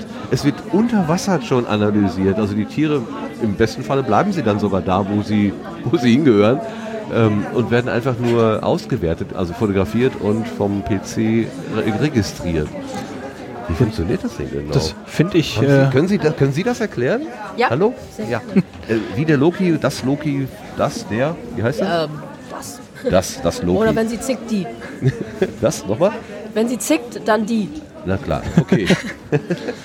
Ähm, Mit der Kamera, das ist ja total faszinierend, dass Sie wirklich vor Ort, äh, also unter Wasser, die Analyse schon machen können. Die. Tiere bleiben zu Hause. die Tiere bleiben zu Hause, Ja. genau. Aber die Analyse unter Wasser ist übertrieben, muss man dazu sagen. Okay. Also wir haben das Netz, wir lassen das ganze Gerät, wie es hier steht, auf 1000 Meter Tiefe runter. Okay. Dann haben wir das Netz, wenn wir es wieder hochziehen, wo sich die Organismen drin sammeln. Ja. Und das Okay, Netz So, ja, so ein führt- spitz zulaufender Trichter, ja genau. Genau, das Netz führt hier unten in eine ganz schmale Öffnung rein. Ja. Und hier an der Seite dieser Öffnung sitzt die Kamera. Und auf der anderen Seite ein ganz hochleistungs-, also ein leistungsstarker Blitz. Ein Blitz, okay. Genau, und dazwischen führt eben diese Küvette durch, wo alles durchkommt, was an Organismen in das Netz reinkommt. Und die Kammer ist wahrscheinlich so nur ein Millimeter oder so, damit man, damit die alle nebeneinander und nicht übereinander liegen. Genau, das ist ist- also ein bis zwei Millimeter tief, Aha. die Kammer. Okay. Und ja, hier werden dann alle, alle Organismen, die da durchwandern, fotografiert. Ja. Beziehungsweise nicht die Organismen an sich, sondern die Kamera macht einfach 20 Bilder pro Sekunde die ganze Zeit durch. Egal was da ist. Genau. Genau. Und dann haben wir einen Rechner angeschlossen und dieser Rechner analysiert sofort die Bilder, die reinkommen von der Kamera und detektiert, ob da Organismen drauf zu sehen sind auf den Bildern. Das sind Schwarz-Weiß-Bilder, die kann man hier sehen. Und immer wenn er ein weißes Objekt findet, Aha. dann schneidet er das aus und speichert es ab. Und alles, was nur schwarz ist, wird direkt wieder verworfen. Das wird gar nicht weiter abgespeichert. Weil dann nichts drin ist. Da ist dann ja, nichts drauf, klar, genau. macht ja Sinn. Genau. Und die Organismen können dann hier unten wieder raus. Und wir haben die Bilder von allem, was da durchgegangen ist. Läuft das dann kontinuierlich oder ist das dann also so, ähm, ja, wie soll man sagen, chargenweise? Also die Kammer wird gefüllt, abfotografiert, wieder geleert, wieder gefüllt oder läuft das einfach? Nee, das, das läuft ist die permanent ganze durch. Zeit Wir, wir durch. sind ja unter Wasser mit dem Gerät und Ja. ziehen es durch die Wassersäule nach oben.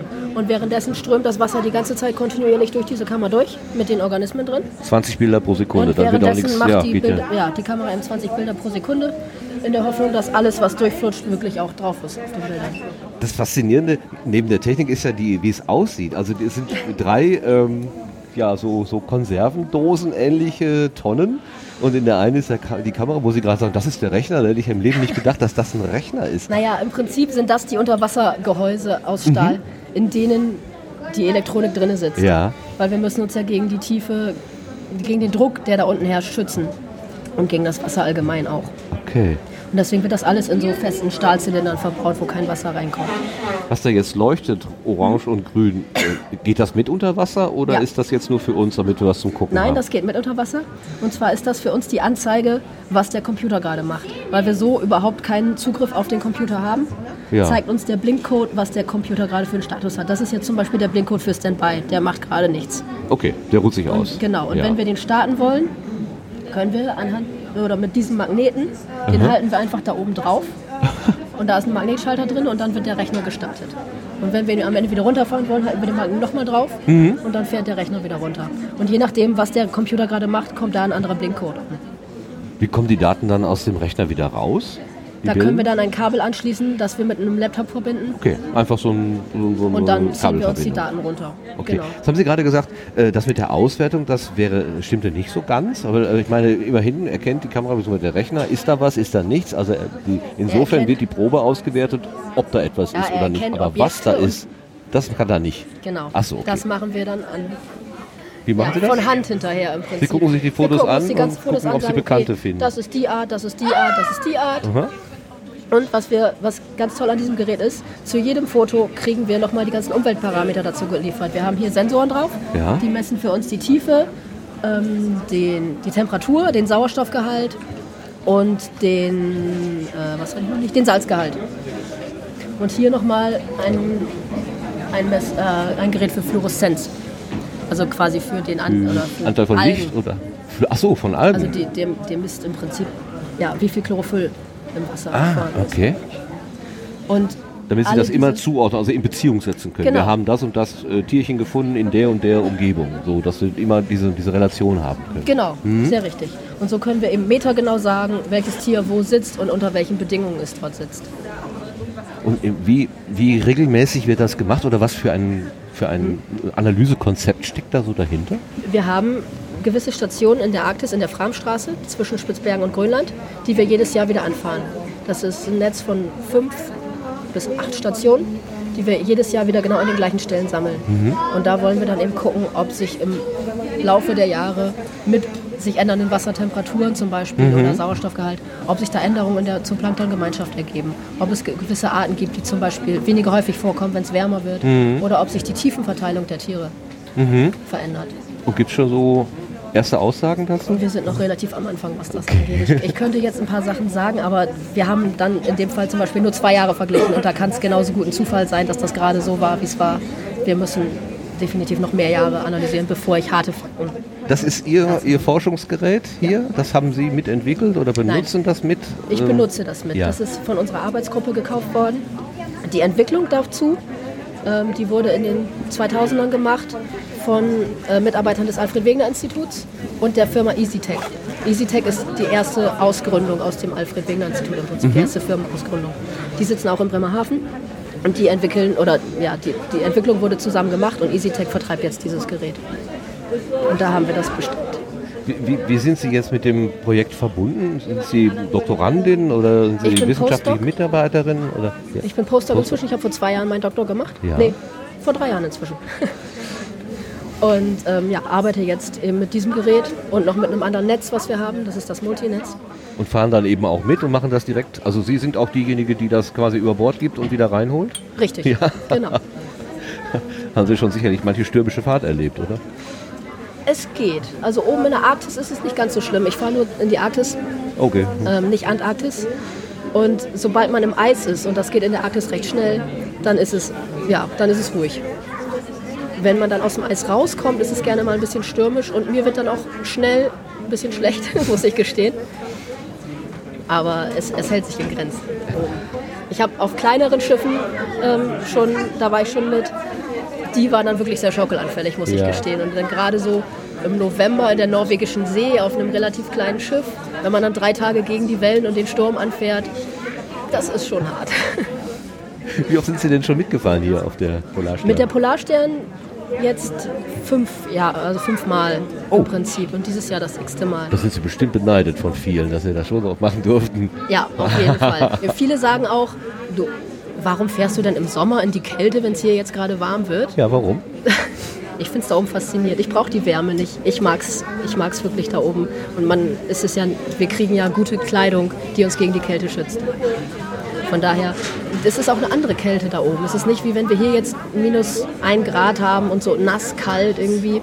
Es ist eine ganz andere Kältegefühl. Also da oben minus 10, minus 15 Grad fühlt sich nicht so schlimm an, wie wenn wir hier minus 2 und, und ja, nasskalt haben. Jetzt würde der Laie in mir sagen, ja klar, das ist die berühmte trockene Kälte, aber wenn ich auf dem Wasser bin, dann ist ja alles nass. Also kann ja nicht trockene aber Kälte sein es ist, eigentlich. Im, Im Vergleich zu hier finde ich, ist es schon trockener. Die, die Luftfeuchtigkeit ist trotzdem noch relativ hoch, aber es, es fühlt sich anders an. Ist mein, mein Empfinden. Wann ist denn die nächste Fahrt? Ähm, Im Juni geht es für mich wieder los. Ja? Zwei Monate in die Arktis. Oh, acht Wochen am Wow. Stück. Ja.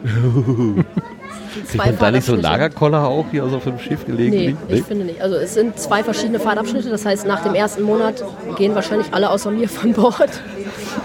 Und ich bin die Einzige, die noch drauf bleibt für den nächsten Fahrtabschnitt. Ähm, ich, ich fühle mich hier unheimlich wohl. Es ist, fühlt sich jedes Mal an wie nach Hause kommen, wenn ich hier auf dem Schiff wieder sein darf. Und ich mag auch am Ende immer gar nicht mehr absteigen. Also es, ist, ja, es hat natürlich auch viel mit den Leuten zu tun. Wenn man, wenn man sich gut mit denen versteht, dann, ist es, dann geht die Zeit natürlich unheimlich schnell rum. Und man ist so eine eingeschworene Gemeinschaft irgendwo. Wir sind 50 Forscher an Bord. Ich wollte gerade gucken, 44 Leute, Besatzung habe ich gelesen, 50 Forscher, ja. ja. Genau. Und Das ist schon sehr überschaubar. Ne? also, ja. Das ist, ja. Ja, Man schön. macht dann viel zusammen, auch in der Freizeit, sitzt dann zusammen im roten Salon und spielt Karten oder geht ins Schwimmbad, in die Sauna. Wir haben ja einige Möglichkeiten hier Ja, und ein Pool, wo man Wasserball spielen kann, Genau. wie Frau, Frau Antje Boetius erzählt hat. Richtig. Das scheint sie besonders zu faszinieren. Also auf dem Schiff in, in, in, in, in, in Schw- in Schwimmer zu gehen und Wasserball zu spielen, was ich mir beim kleinen Becken gar nicht vorstellen kann. Aber es war ihre, sie hat das jedenfalls dem Holger Kleine erzählt. Ja. ja, ganz herzlichen Dank für die Schilderung. Jetzt möchte ich auch mitfahren. Also das, äh, das ist so, das ist so äh, übersichtlich und klar, dass ich mir sogar vorstellen kann, dass ich das bedienen könnte, glaube ich. Ah, Nein? die Okay. geht nicht so eben. Habe ich zu ist- hoch gepokert. Es ist ziemlich ähm, störungsanfällig noch. Och, Von daher. was, was ist denn da am meisten kaputt? Der Rechner? Ähm, ja, wir hatten schon Fahrten, da ist der, der Rechner kaputt gewesen. Ähm, Im Prinzip nur kleine Sachen, die man an Land schnell reparieren lassen kann von Fachmännern, aber an Bord haben wir eben diese Möglichkeit nicht. Und dann, ja, dann merkt man nur, es spinnt rum, aber man weiß nicht, warum es gerade rumspinnt. Dann einmal ist uns die Kamera zu einem Teil ausgefallen, da hatten wir dann von dem Gesamtbild war ein Viertel einfach nur komplett schwarz. Oder dass die Batterie, wir haben einen neuen Rechner eingebaut gehabt, der mehr Strom brauchte beim Hochfahren als der alte Rechner und da war die Batterie nicht drauf angepasst Ja. in dem Moment. Und dann hatten wir denken. Probleme beim Hochfahren. Also und auch die Einstellung, die man vornehmen muss, damit man scharfe Bilder rauskriegt. Ja, die, ich habe gerade schon mal so über ihre Schulter geschaut, die sind nicht so hundertprozentig scharf. Ne? Ja, die Das sind jetzt auch ein bisschen vergrößert. Also die Originalbilder sind kleiner und relativ scharf eigentlich schon. Aber schon äh, für Sie als Fachfrau völlig ausreichend, dass Sie die Art oder was Ja. auch immer bestimmen können. In der Regel, also bei den meisten, es kommt immer ein bisschen drauf an, wie sie liegen. Oftmals hat man es ja, dass die Tiere jetzt nicht von der Seite fotografiert werden, sondern einfach nur von vorne, dass man einen runden Kreis hat Ja, und zwei lange Antennen dran. Dann kann ich noch sagen, okay, es ist ein Ruderfußkrebs, aber das war's dann auch. Aber wenn die Tiere schön liegen, dann kann ich bei vielen schon tatsächlich die Art oder zumindest die Gattung erkennen. Sie sind Biologin? Ich bin Biologe, Ja, genau. das passt ja irgendwie dann auch dazu. Warum interessiert Sie das so sehr? Ähm, das Zooplankton finde ich allgemein unheimlich faszinierend, diese, diese Formenvielfalt, die es gibt. Die unterschiedlichen Arten und jede Art an sich, durch, oder bei den Ruderfußkrebsen zumindest, durchläuft nochmal zwölf verschiedene Stadien, bis es überhaupt erwachsen ist. Und Bei den kleinen Dingern zwölf? Richtig. Oh, können wir hier auf den, auf den Fotos zum Beispiel sehen. na, gucken wir. Ups. Äh, wir drehen uns einmal um, versuchen dabei hinzukommen. Ja, hint, hinter dir stehen auch noch. Ja. Auf dem rechten Bild, da oben, Oh, sorry. Habe ich nicht? Nein, habe ich nicht. Okay. Rechtes Bild oben. äh, da. da. Aus den Wir Eiern. gucken auf Zooplankton, Tiere, die im Wasser schweben. Genau. Genau. So, Ihr Mikro wieder. Aus den Eiern entwickeln sich zunächst mal diese Krebslarven oder Naupliuslarven. Ja. Die durchlaufen sechs verschiedene Stadien, die immer durch eine Häutung getrennt sind. Aha. Und daraus entwickeln sich dann die Kopipodie-Stadien. Das sind die hier auf den nächsten drei Bildern. Die sehen schon aus wie die Erwachsenen, sind aber noch ein bisschen kleiner, haben ein paar weniger Beinpaare zum Beispiel, ein paar weniger Schwanzsegmente.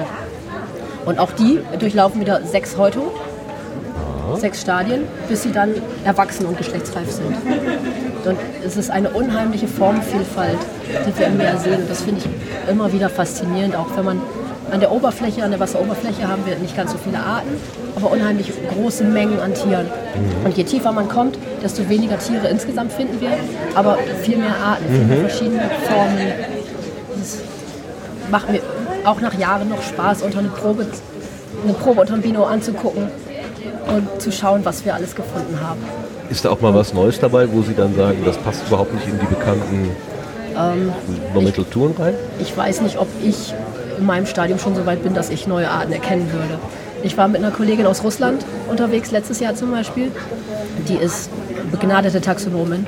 Und die hat tatsächlich drei Arten in unseren Proben entdeckt, die sie noch nicht kannte. Und die werden dann jetzt aber mal an, ja, an Spezialisten weitergereicht, die sich nur mit diesen Arten oder Gruppen befassen, um zu gucken, ob das wirklich neue Arten sind, die noch nicht beschrieben wurden. Oder ja, ob wir sie einfach noch nicht kannten. Ja, danke schön. Toll. Sehr gerne. Bin, bin total begeistert. Vielen Dank. Sagen Sie gerade nur Ihren Namen, damit wir das auch richtig zuordnen können. Nicole Hildebrand. Bitte? Nicole Hildebrand. Oh, Entschuldigung, Dr. Hildebrand, macht ja nichts. heute. Dann, dann nur mit vollem Ehrentitel. Ganz herzlichen Dank. Vielen Dank. Und schön, viel Spaß bei der nächsten Fahrt. Ja, danke schön. Schönes, ruhiges Meer. Und wir haben vorhin so ein, durch so ein, so ein Bullauge die Simulation eines schönen Sonnenuntergangs gesehen. So, davon ganz viele wünsche ich. Danke schön. Danke, tschüss.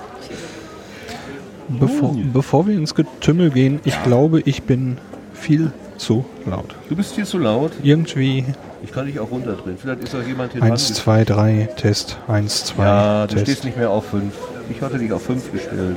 1, 2, So ist Test. besser, ne? Oder? Ja, ich habe den Eindruck, ich bin immer noch lauter als vorher. Äh, ich rede mal ganz normal.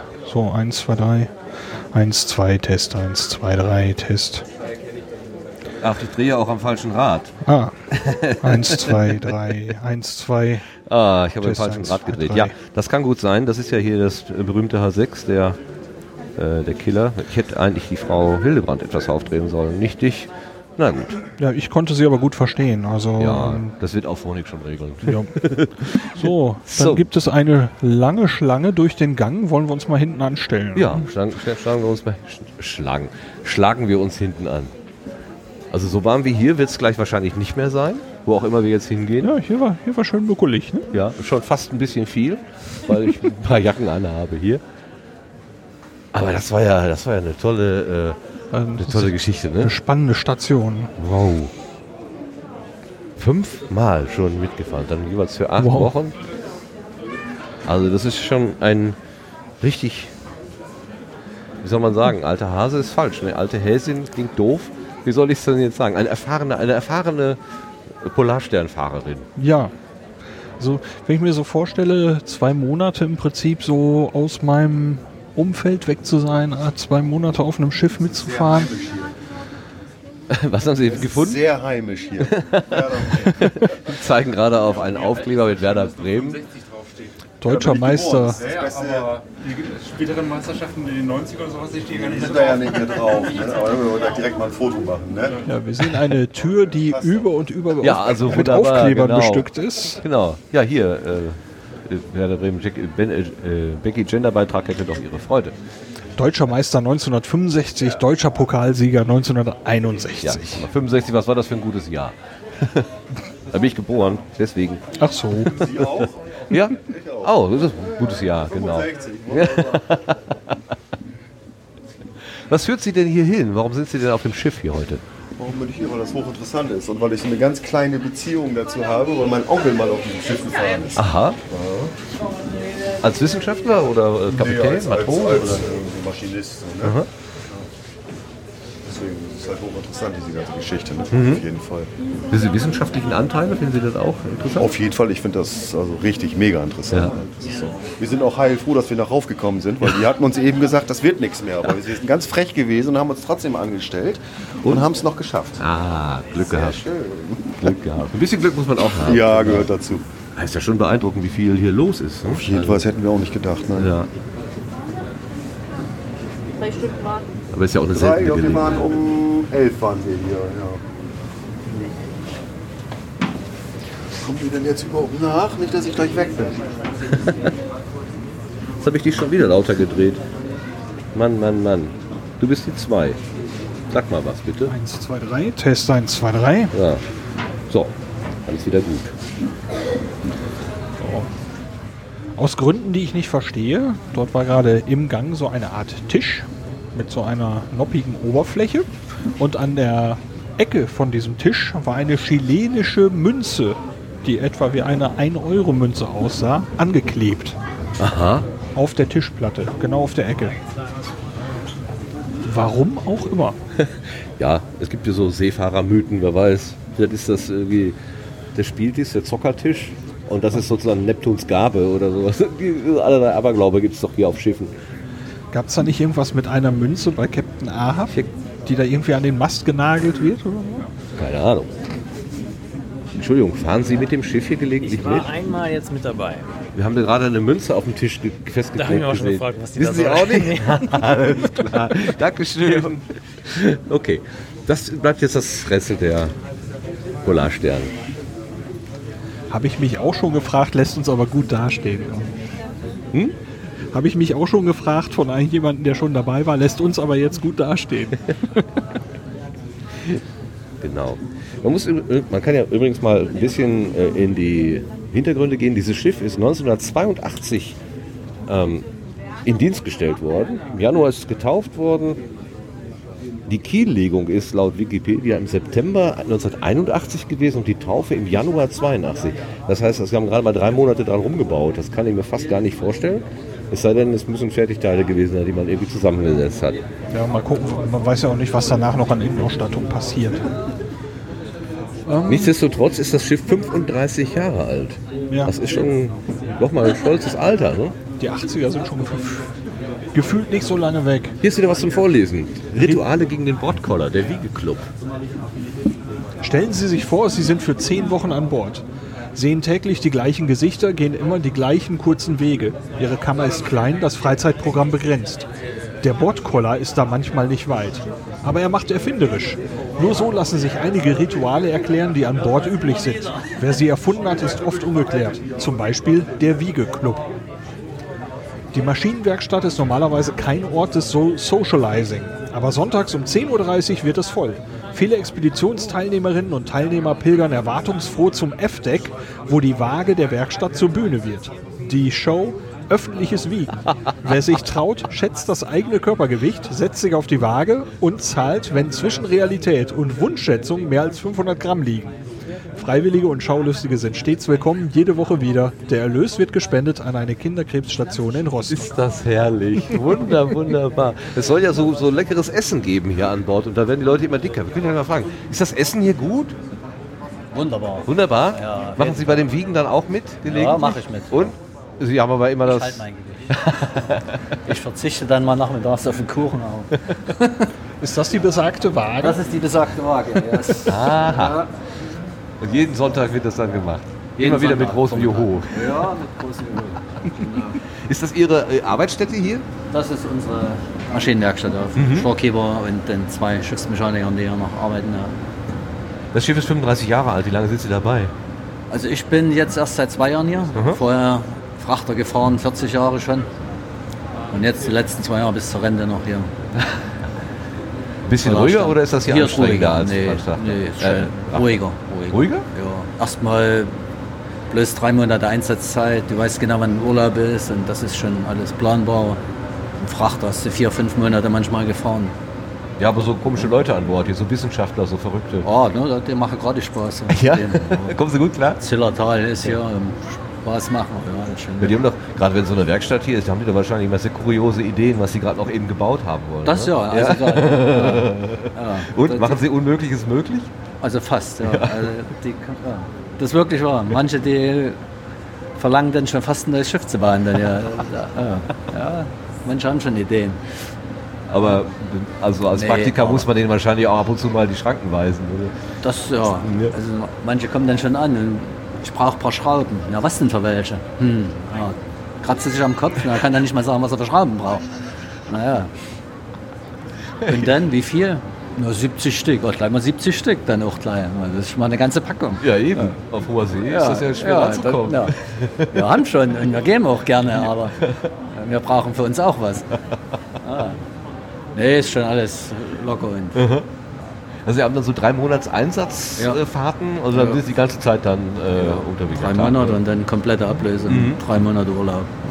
Okay. Ja. Oh, gut. Kommt man ja, wir müssen ja 24 Stunden da sein, ne? Die Ja, ja, wir arbeiten ja bloß acht Stunden der Tagesdienst, ja. Tagesturn, 8 bis 17 Uhr. Und was machen Sie gegen die Langeweile an Bord? Also ich habe keine Langeweile. Nee? Nee. Tut mir leid. Ich Nee, habe nee, in, muss in den ja letzten nicht. 40 Jahren noch keine Langeweile an Bord gehabt. Ich weiß nicht. Nee, für mich ist das eigentlich auch bloß Hobby-Seefahrt. Ich sehe das nicht so als Beruf, sonst hätte ich es wahrscheinlich schon lange in den Sack gehauen. Also, Was, was reizt da so? Die Weite? früher na, früher war es mal die, einfach in die Welt rauskommen Ja, ja, als DDR-Bürger ehemaliger. Aber jetzt, nee, jetzt ist es eben hier, war interessant, hier war ich eben noch nicht. Antarktis, Arktis, das, das muss man schon mal erlebt haben, wenn man schon zur See gefahren ist. Ja, sich, das, Sie äh, manche da drüber hat alles, dass es ja. machen können, klar, natürlich. Kann überall gewesen, Australien, sonst wo, aber das hat man eben nicht gesehen gehabt. Also musste man daher nochmal her. Gibt es denn besondere Herausforderungen hier auf dem Schiff? Es gibt ja so ein paar spezielle Aufbauten, so Krane und Seilwinden und so weiter. Naja, das die, an, äh, an Deck, ja. Die, die immer Ärger machen? Gibt es da so ein paar? Also das haben wir nichts mit zu tun. Da ist ja die, die Matrosen damit. Ja, Ach so, das ist doch mal, ja, ach so, das- Sie ja, haben ja. nur die Maschine unter sich. Ja, wir Ah, sind nur hier Und die Maschine. Maschinen sind ja vier, ne? Vier Hauptmaschinen, ja. ja. Also wir machen nur Maschine. Ja. Okay. Und die Ja, läuft? das ist schon eine Herausforderung da für ein Deck, da die Maschine eine. Ja, ja. ne? Laufen denn alle vier Maschinen eigentlich immer? Nee. Oder wie machen Sie das? Wie Nee, im, das? im normalen See drei, zwei Maschinen meistens. Ja. Also nur wenn es dann ins Eis geht, dann, dann will der Kapitän schon vier Maschinen haben. Ja, also ordentlich mit Schwung da. Ja. Okay. Dass das hier Schiff, äh, dass das Schiff zwei Propeller hat, ist das eine besondere Ja. Herausforderung? Ich meine, so ein normaler Lastfrachter äh, hat ja nur einen. Nein, ne? genau. nee. Ist dasselbe. Nee, vier Maschinen, zwei laufen immer. Ja. Zwei Propellerantrieb, Verstellpropeller, also Auch. auch nicht immer umsteuern, also das ist schon gut. Ja. Gut. Vom Feinsten her. Noch zwei Jahre bis zur Rente, sagt man? Ja, also ja, ich könnte auch dieses Jahr schon gehen, aber. Ja, ist doch viel zu Solange spannend. mir es. Ja, eben, Ja, eben, solange es Spaß Spaß macht. Ja. Können wir noch. Sagen Sie uns dann noch Ihren Namen, dass wir das zuordnen können. Kleingert. Dankeschön, Herr Kleingert. Jo. Oh, sind sie alle weg? Jetzt haben wir den Anschluss verpasst. Danke. Hier hängen äh, ein paar Comics an der Wand. Muss mal eben regeln, glaube ich. Ach, ich drehe immer am falschen Rad. Meine Güte. Ja, Was ich bräuchte, wäre ein Techniker. hier brummt's. Unter uns. Ja, Nee, der Boden uns. vibriert auch. Ja, nee. Also ich höre es und spüre es. Na, es wird wohl die Maschine sein, denke Ja. ich. Also wir gehen jetzt offenbar durch das, durch ein Maschinendeck, was auch immer. Guck mal, das sind Ventile für, Dicke Brummer. für Sprit. Was meinst du? Das- Was ich gelesen habe genau, ich oder nicht. gehört habe, genauer gesagt, es gibt äh, Polardiesel. Die Neumeier Station zum Beispiel wird mit Polardiesel betrieben. Würde mich interessieren, was das ist. Polardiesel. Ja, ob der besonders lecker riecht oder so? Also ich, ich hätte fast gesagt, sowas wie ein extremer Winterdiesel, der also äh, dort nicht zu dickflüssig oder wird und oder Ah. das macht ja einfriert. Sinn. Ja, normaler Diesel ist ja bis minus 22 oder was an den. Tankstellen immer so dran Polardiesel vielleicht noch irgendwas drin, was die Sache noch. Das ist es. Oh, du, bist, du bist so klug.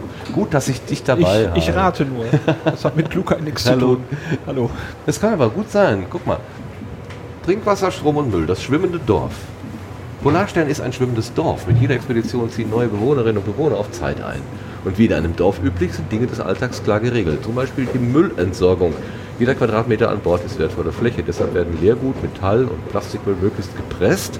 Glasflaschen zum Beispiel werden zu Granulat geschreddert oder in Container gesammelt. Ja, da waren aber auch äh, Da waren ein paar kaputte Scherben drin, dabei, also genau. passt schon. Im Bauch des Schiffes gibt es eine Verbrennungsanlage für Papier und Pappe, auf dem Arbeitsdeck den Restmüllcontainer. Zum Selbstversorger wird Polarstern bei der Versorgung mit Wasser und Strom. Das Trinkwasser wird über eine Osmoseanlage aus Meerwasser gewonnen und die Dieselgeneratoren erzeugen den Strom. Ja, das mit dem Wasser macht ja auch Sinn, ne? wenn man sowieso auf dem Wasser ist, dass man dann da guckt, dass man das irgendwie aus dem Wasser herausholt. Betreuen Sie dieser, diese Anlagen? Also hier steht gerade ein freundlicher Mann. Hallo, Herr Holz. Ah, Holz. Achso, ja, ja, ich wollte gerade sagen, Herr Polarstern. Das ist Ihre Aufgabe hier auf dem Schiff? Ich bin Wachingenieur. Wachingenieur? Ja. Okay. Was macht ein Wachingenieur? Das Wachen Sie heißt, die ja, Wache? Äh, die nee, das? Schiff ist ja Wachen Sie die 24 Stunden in Betrieb. Ja. Und der Maschinenraum ist 24 Stunden besetzt. Und? Und da muss immer einer da sein und immer zwei Mann sind unten. Ne? Also Tag und Nacht. Ja. Wenn die, dass die Maschine eben am, am Laufen gehalten wird. Naja, das sind ja jetzt, wie, wie gesagt, die, das wird ja, äh, die, die forschen ja 24 Stunden. So, jetzt ist, sagen wir, jetzt fahren die von A nach B mit vier Maschinen, dann sagen sie, wir brauchen nur noch zwei abstellen, wir brauchen Wasser oben, wir brauchen das oben, wir brauchen das oben und das wird ja im Prinzip alles unten aus dem Leitstand gesteuert. Mhm. Teil können die natürlich auch von der Brücke machen, aber das meiste unten. Ja. Sind Sie auch für sowas wie Trinkwasserversorgung Ja, ja. äh, zuständig? Ja, ja. Ähm, Sie holen sich also wirklich das Meerwasser rein? Ja, aber ich meine, das, durch ist, wenn ich mal in Arabien in Urlaub war, die, die, die haben nur Verdampf, äh. Osmose oder Verdampfanlagen und machen da Wasser. Und Was haben Sie hier im Einsatz? wie hier gibt es einmal eine Osmose und einmal eine Verdampfanlage. Beides. Aber. Verdampfanlage ist, ist größtenteils bloß für, für, für technisches Wasser. Okay. Ne? Osmoseanlage, die hier ist, die ist ausreichend. Also ungefähr 25 Tonnen macht die am Tag. Uh. Und das ist schon Trinkwasser, was da rauskommt? Ja, ja, das geht ja noch über eine Filteranlage und Ja. dann nachher über eine UV-Anlage, eine Keimungsanlage noch. Ne? Also im Prinzip ist das normales Wasser. Ich meine, wer nur Wasser schmecken kann, der sagt, das schmeckt nicht und der andere sagt, das schmeckt. Ja. Ne? Nee, aber wie gesagt, ist reines Trinkwasser. Ne? Gibt es denn da eigentlich Beschränkungen hier? Darf man nur einmal in der Woche duschen oder so? Nein, Oder nein, gibt's nein. gar keine Das das kann man die zehnmal am Tag, das ist alles egal. Ne? ausreichende. Ja, aber zur Not kann man ja auch noch, denn wenn die Osmose natürlich kaputt ist, dann kann man die, Verdampf kann man die, Verdampferanlage nehmen. Ja. Und die schafft also gut 30 bis 35 Tonnen, also 50, gute 50, also fast 60 Tonnen sch- schaffen wir, wenn wir beide Anlagen Betrieb haben. Ja. Das ist schon eine Menge, ne? Naja, bloß auf dem Passagierschiff sind 5000 Mann und da rechnen sie pro, pro Mann 200 Liter am Tag. Verbrauch. Also, Ist das nicht wenig? 200 Liter verbrauchen Ach, sie 200? 200. Ach so, ich hätte 20 So rechnen die, verstanden. ne? Ja, ja, klar. also okay. die müssen dann für 5000 Mann das Wasser machen. ne? okay, ja. Aber so, so rechnet man, ja. Ah. aber mehr ist das dann auch nicht. Aber wehe, die Maschine, die, Anlage geht mal kaputt, dann haben wir Ja, noch, da sind doch genug Ersatzteile mit. Ja. Ne? Also das, das glaube ich nicht. Haben Sie noch nicht erlebt. Habe ich erlebt. Nee. Was war denn mal äh, so der radikalste Ausfall, der hier passiert ist? Schon mal irgendwie Strom verloren gegangen oder irgendwas? was Ja, ja, funktioniert? gut, das ist schon mal dunkel geworden, aber das ist äh, aus, sagen wir mal, vielleicht teilweise aus Fehlbedienung oder, oder durch technische irgend- irgendwas versagt hat. Ne? Ja. Aber so, dass das irgendwie in Not ausgelöst hat oder so? Nee. Ich meine, wenn man da irgendwo sich hat im Packeis einschließen lassen, dann Naja, bloß ist ja auch wenn, die sich ranzukommen. Ne? in, ja, bloß wenn die sich in den Packkreis fahren, war ja, war, wann war das vor 2013, 14 war das Schiff ja zwei Jahre unten, da war das hier nicht hoch. Äh, Da hat man nicht einfrieren lassen, dann äh, läuft nachher auch nur, nur noch das, was laufen muss. Ja, wie gesagt, dann haben sie zum Beispiel die Stromversorgung. Dann, da, da sind, die sind ja ungefähr 6000 kW Belastung kann das Schiff ab, also Mhm. äh, Generatoren da. Ne? Und in der Regel ist ja jetzt, wenn eine Hauptmaschine läuft, hängt ein Wellengenerator dran. Mhm. Die Hauptmaschine läuft so und so und dann ist da gleich so ein Ding mit dran. Ja. Und Das ist schon, das ist schon abgesichert hier und dann sind, sind die Anlagen autark. Also wenn eine Seite tot ist, kann, geht die andere Seite noch. Ne? Also die, die sind nicht von untereinander abhängig, kann man zusammenschalten, Mhm. Komplett aber auch getrennt, trennen. äh, Ja, ja, verstehe, Ja? verstehe. Wie lange sind Sie schon hier auf dem Schiff? Oh, knapp zehn Jahre. Und so insgesamt eine gute Zeit? Oder? Wie sagt man, eine gute Zeit. Das Wichtigste ist, man muss Taler nach Hause bringen. Und hier kann man sagen, hat man also noch sagen wir, einen, einen Arbeitsplatz, sagen wir, fast 99 Prozent Sicherheit gehabt. Hat. Ne, weil äh, hier hat man einen besonderen äh, äh, Vertrag mit, mit dem Abel Polarschirm Vertrag. Und das verpflichtet mich nur auf diesem Schiff zu fahren, Mhm. nicht nur anders. Mhm. Ne? Und dadurch ist man in der heutigen Zeit, weil sie ja auch keine deutschen Seeleute Ja, mehr möchten oder mögen. Ja. Ne, das Ja, ist eben, ich meine, noch fahren die hier deutsche Besatzung, aber ich weiß nicht, in der Zukunft werden sie das auch nicht mehr halten können, weil gar keine gibt. Gibt ja keine mehr. Also Nachwuchs bildet ja keiner. Ne? So, und da sind die neuesten die, oder Normen sind eben, da heißt es eben auf dem deutschen Schiff müssen zwei EU-Bürger noch fahren oder so. Ne? Und einer, wenn der nur Kapitän ist, der muss der deutschen Sprache mächtig sein. Das ist alles. Da ist keine Vorgabe mehr, dass dann und dann sagen die alle, hey, brauchen wir nicht mehr. Mhm. Ne? Das ist das Problem Ja. Politik. Ja. Ne? Haben Sie denn auch mit den Forschern hier irgendwie zu tun? Ja, wie ich, also Maschine hat überhaupt nichts mit denen zu tun. Ne? Ja, der Kollege sagte, die kämen manchmal mit lustigen Sonderwünschen, Ja, was das, zu basteln ist, oder. das, das ist natürlich klar. so. Da, wir sollen die unterstützen, wir, weil, weil ja, wir zählen ja mit fürs AWI als Servicebetrieb. Ja. Wenn der natürlich ankommt und sagt, könnt ihr mir mal das Loch hier ausbohren oder was ich. Das ist ja, wie gesagt, ich bin ja hier nur unten für den Mhm. Wachbetrieb. Wache, genau. Da gibt es jetzt ein, zwei, drei Mann, die jetzt sag mal, hier in der Werkstatt sind, sag mal, die sämtliche Licht, Wasser, Gas und Scheiße machen. ne? so, aber wir sind eigentlich, wir machen nur das rein Wachbetrieb. Ne? Wir sind ein, zwei, elf Mann sind gesamt in der Maschine. Ja, also nicht so ganz viel mit zu tun mit den. Mit den Wenn man möchte, kann man ja da hingehen und gucken. Aber das macht man, wenn man neu ist, am Anfang und guckt dann noch ein bisschen und er sagt, der Quatsch, Alter, geht mir gar nichts an. Ne? Weil Manch einer interessiert sich da mehr für mich, mich interessiert das so. Am Anfang ja, ne, aber außerdem ist es dann kalt, da muss man in kalt nach draußen gehen. Das ist ein Argument. Ja, ja, ja. Maschine braucht man nicht raus. Nur im äußersten Notfall. Genau, immer schön warm. Ja. Man fährt im Prinzip hier runter von oben in- hier zur Wache und dann, wenn Feierabend ist, geht man wieder hoch. Ja. Ja, zum Essen. Und, ja, wie gesagt, die Wege, die nicht ausgelastet, die, die gehen dann noch in den Fitnessraum. dann- Sowas ist ja dann auch da. Ah, da müssen wir gleich mal gucken. Die Ist das nicht- das Schwimmbad auch? Ja, ja. Die, Ah, die nur nicht ausgelastet, die können sich dann da noch verheizen. Ja, ja, wer noch Energie über hat. Aber man muss ja nicht. Man muss nicht. äh, Eben das Vorteil eben, weil man ja nicht mit dem Schiff hier groß in den Tropen fährt, bloß wenn man mal hochfährt Mhm. und runter. Sonst ist ja im Maschinenraum immer 2, 2, 23 Grad. Ne? Ist ja nicht, also schön warm immer noch. Ja, geht ja sogar noch. Ich dachte, mit der Maschine wäre immer wärmer als so 23. Ja, aber dann muss ich ein paar Lüfter ausstellen. So. Ah, okay. Nee, aber in der Regel ist so unten hier 20, 25 Grad. Okay. Ja. Und dann ist ja, wie gesagt, wir sitzen ja bloß fast ich nur in, in dem Leitstand. Ja. Weil von da, ne? Eigentlich, aber von, von vier Stunden Wache sitze ich da mindestens drei drin. Oder wir sollen das. Wenn du jetzt nicht, wenn das Telefon drei Stunden klingelt, ja, wo sind die Leute, ne? Wenn die nur dringend was brauchen oder was. Ne? Also das heißt eben, äh, der Servicebetrieb für die Wi- Wissenschaftler ist Priorität. Ja. Ne? Naja. Ja, das ist Forschungsschiff einfach. Naja, nur letzte Reise hatten sie ja nur bloß den Bohrer damit. Äh, Da haben sie ja, da war ja nicht weiter groß. Das war ja das Wichtigste, dieses Bohrgerät da auszuprobieren. Ne? Das ist das erste Mal hier gewesen. Ach so, okay. Ja. Da haben sie ja dann nur, da waren noch 15 Mann mit davon, die Truppe da, die, Ach, war ja eine bequeme Fahrt, ja. die das bedient Mhm. haben und, und, und gewartet haben. Ne? Ja. Natürlich hier die von Deck, die müssen dann beim Ausbringen oder ein bisschen da mitmachen, aber sonst die Maschine hat eben auch. Die, die Matrosen an Deck, die müssen dann mit die ganze Forschung, die machen das ja. Die fahren ja die Winden das und das Ja. alles, ne? Ja. was die da nun gerade machen wollen. Ne? Ja. Aber wir eigentlich, Maschine hat gar nichts zu tun damit.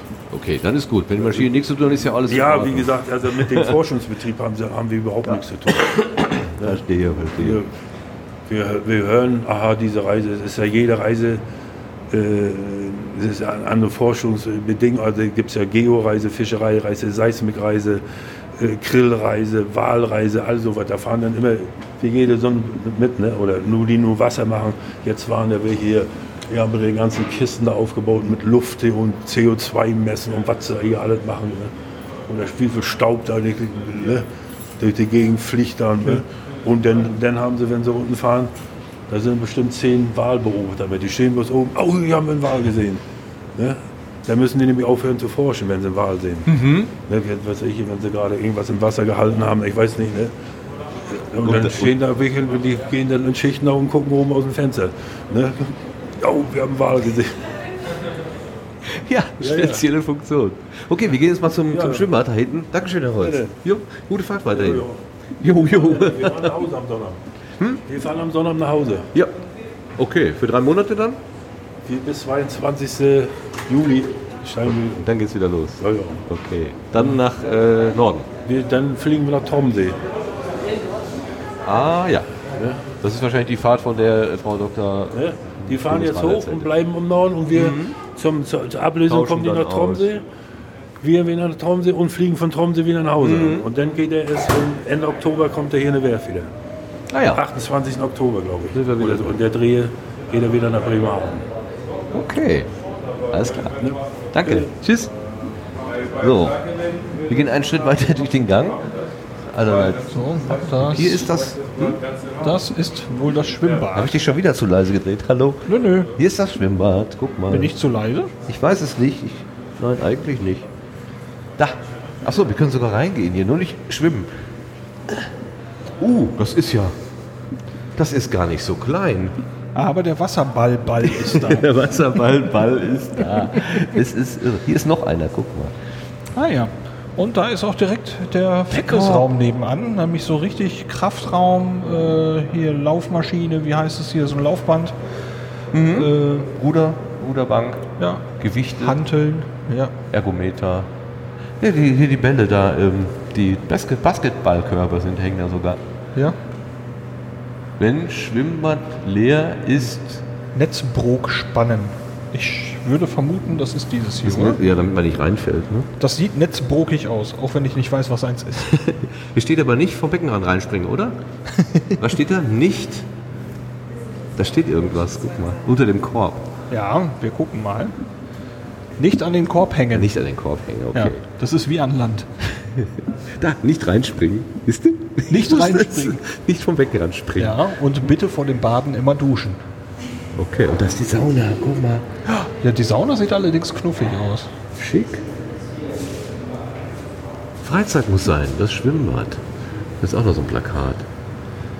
Endlich Feierabend, das gilt auch für Forschungsreisende. Freizeit muss sein, aber wo und was tun? Das Schwimmbad ist, nach, ist für viele nach getaner Arbeit ein Ort zum Entspannen. Der Saunabesuch nebenan eine Wohltat, vor allem nach Stunden bei Minustemperaturen auf dem Arbeitsdeck der im, oder im Labor. Andere suchen im Fitnessraum auf Laufbändern und Rädern ihren Ausgleich. Die Joggingrunde an frischer Luft geht schließlich nicht. Schon kurz nach dem Ablegen formieren sich auch die ersten Tischtennis- und Wasserballmannschaften. Aber selbst hier unten macht bisweilen das Wetter einen Strich durch die Rechnung. Das Becken ist nur befüllt, wenn das Schiff außerhalb stürmischer Gewässer ist. Ja, das macht ja auch Sinn. Das ist ganz schön tief. Also es ist mehr als mehr als menschentief, oder? Menschenhoch. Stehen kann man da nicht, denke ich. Also ich würde zwischen 2 und 2,50 Meter schätzen. Das würde ich mitschätzen. Ja. Erstaunlich groß. Ich hätte nicht so groß vorgestellt. Ja. Nicht so groß vorgestellt. Okay. Da können wir nur ums Eck gucken. Das Solarium haben sie auch. Na gut, wenn du so ein paar Monate unterwegs bist. Sonst wird man so käsig, ne? so, gehen wir mal wieder aus dem Fitnessbereich raus hier. So. Es kommen gerade ganz viele Menschen rein. Wir machen mal Platz. Ja.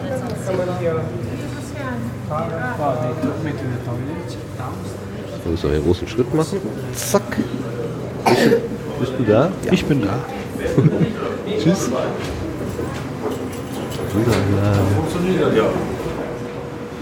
So, jetzt geht es hier wieder eine Treppe hoch. Uh.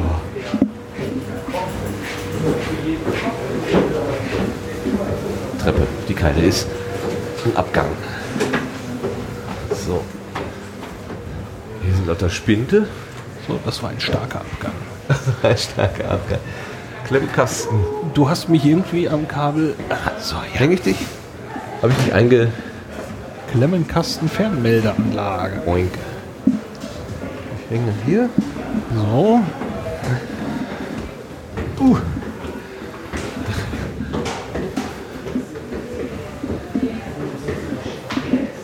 Sind wir gerade hier runtergekommen? Nee. Aber da kommen doch Leute runter. Das heißt, nachher müssen wir wieder hier runter. Naja, es, wir haben es hier anscheinend zweispurig gemacht. Immer. Reicht das Kabel oder soll ich dir ja, mehr geben? Im Moment geht's gut. Gut. Wir gehen noch eine Etage hoch.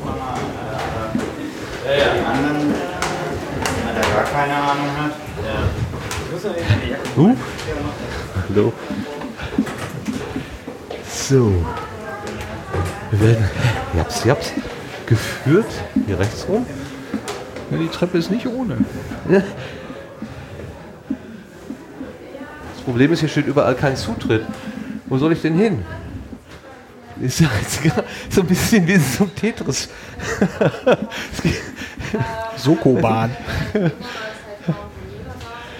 Wir gehen wieder einen Flur entlang. Das könnten so Crew-Kabinen so Kabinen sein, ne? Tatsächlich. Hier darf man vielleicht mal in eine Kabine reingucken. Das sieht so aus. Die Tür ist offen und es steht kein Name dran. Bei den anderen steht ein Name. Wir sagen mal halt vorsichtig Hallo und gehen in eine Art von Hotelzimmer rein. Tatsächlich. Ich gehe mal durch bis zum Fenster, zur Luke. Ach, das ist aber gar nicht so unknuffig. Es läuft Musik.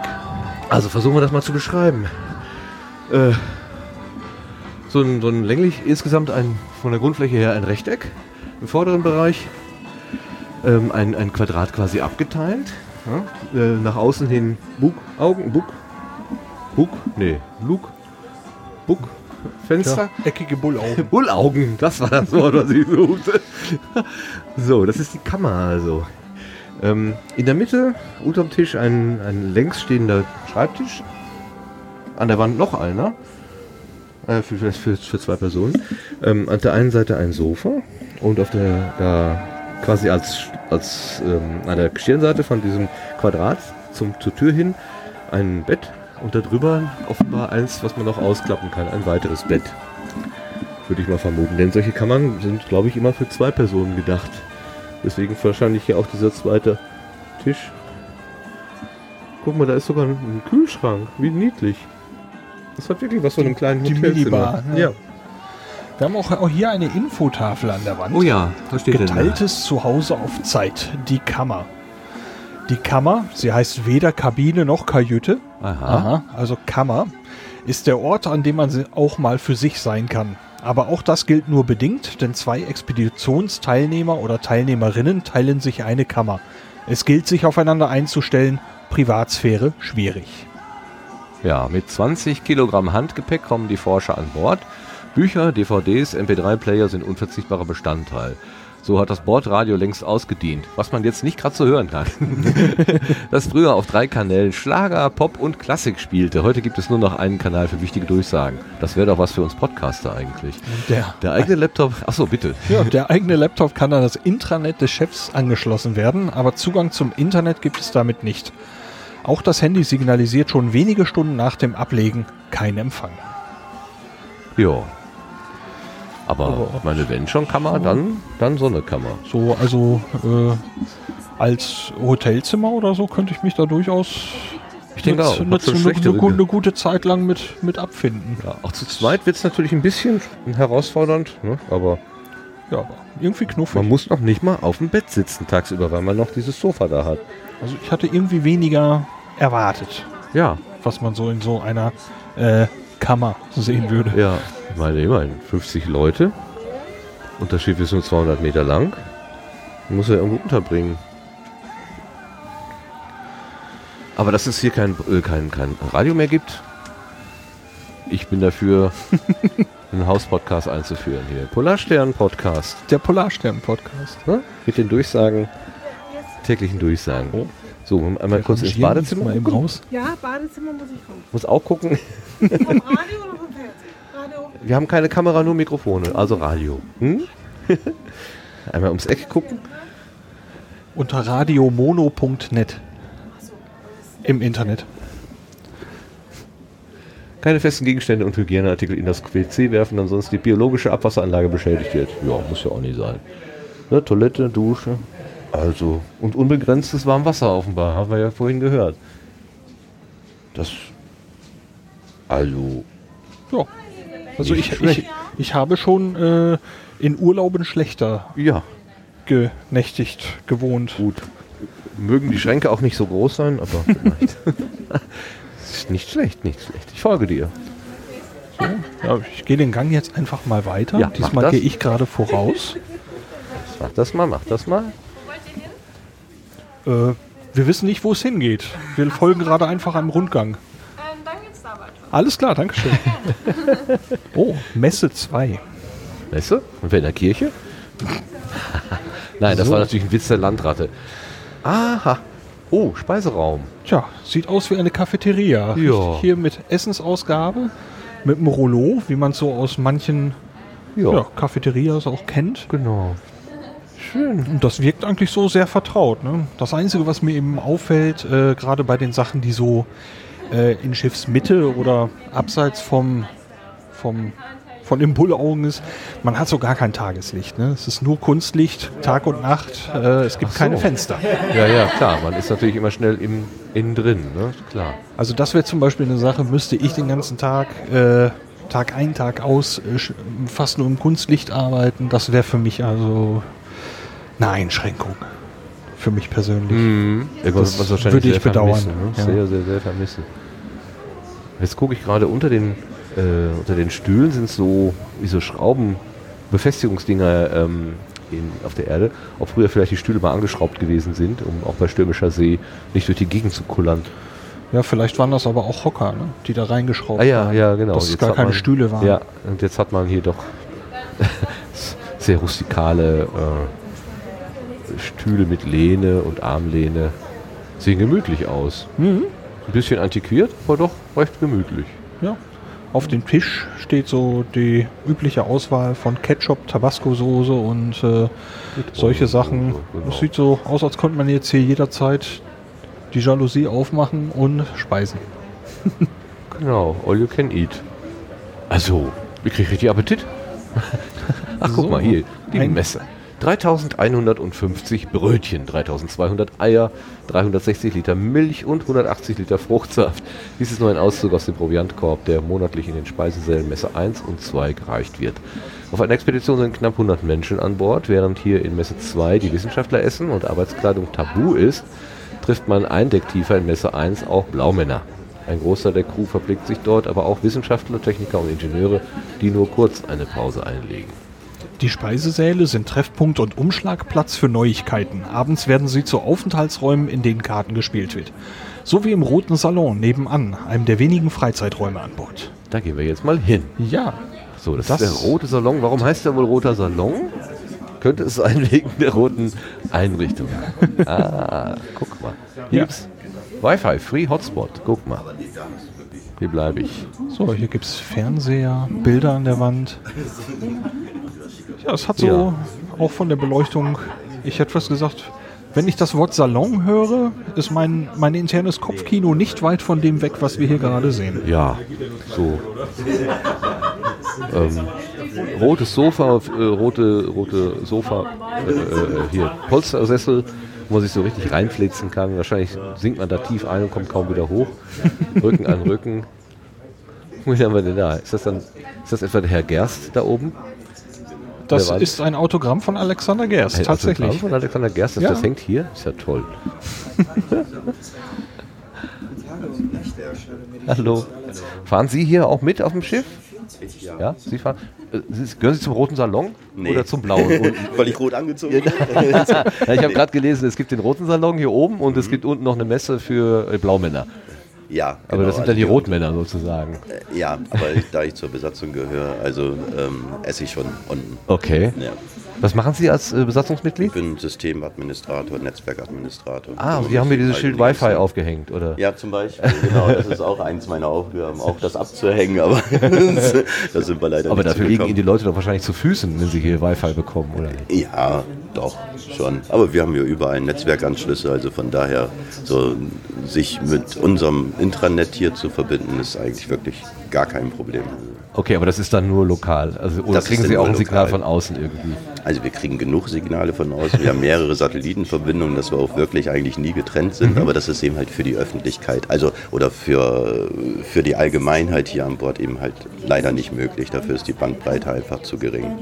Mhm. Es gibt unten im Userraum gibt's einen Platz, äh, der allgemein, den alle nutzen können, um mal ins Internet zu gehen. Aber selbst das ist irgendwie begrenzt. Oben im Norden ist dann ab 80 Grad ist Schluss. Also da kommt, würde dann so ein 1 MB Übertragung kostet dann irgendwie 18 Euro. Also, Das ist ja fast wie in Deutschland.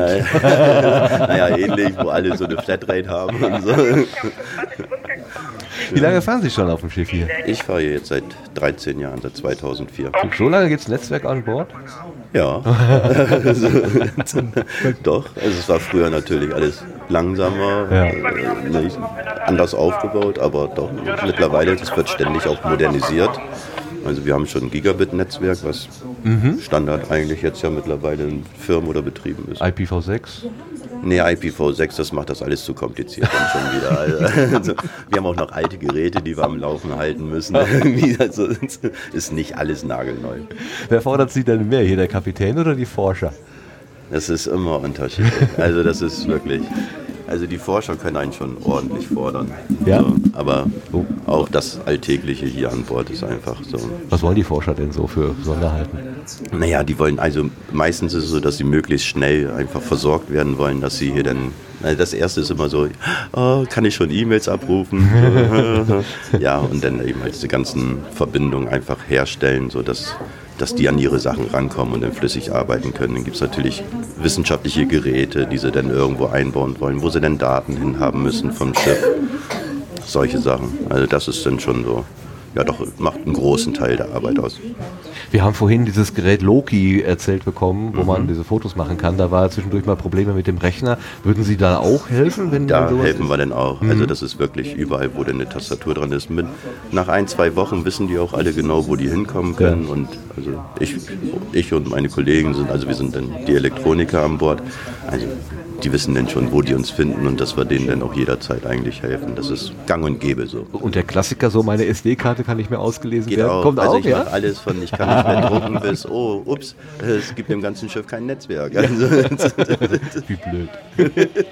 Jetzt wird ja vermutlich eine neue äh, Polarstern gebaut werden. Werden Sie da eigentlich auch einbezogen mit Ihrer Erfahrung, die Sie hier so gesammelt haben? Ähm, unsere Erfahrungen, die wir gesammelt haben, werden schon von anderen wiederum gesammelt. Also, und das fließt da schon mit ein. Ja. Was würden Sie sich denn wünschen, was anders ist? Also mein ganz, also mein größter Wunsch war eigentlich, dass ich ein Bullauge kriege, dass ich nach draußen gucken kann. Und diesmal wird das mein Büro dann wahrscheinlich wirklich eins sein, wo ich rausgucken kann. Also ja. So bin ich jetzt genau in der Mitte vom Schiff auf der Wasserlinie, weil da die wenigsten Schwingungen sind Mhm. und Auch da die gut. ganzen Server und so stehen. Ja. aber ansonsten ist das wirklich, also das ist, glaube ich, das, was ich haben möchte. Ich möchte rausgucken können.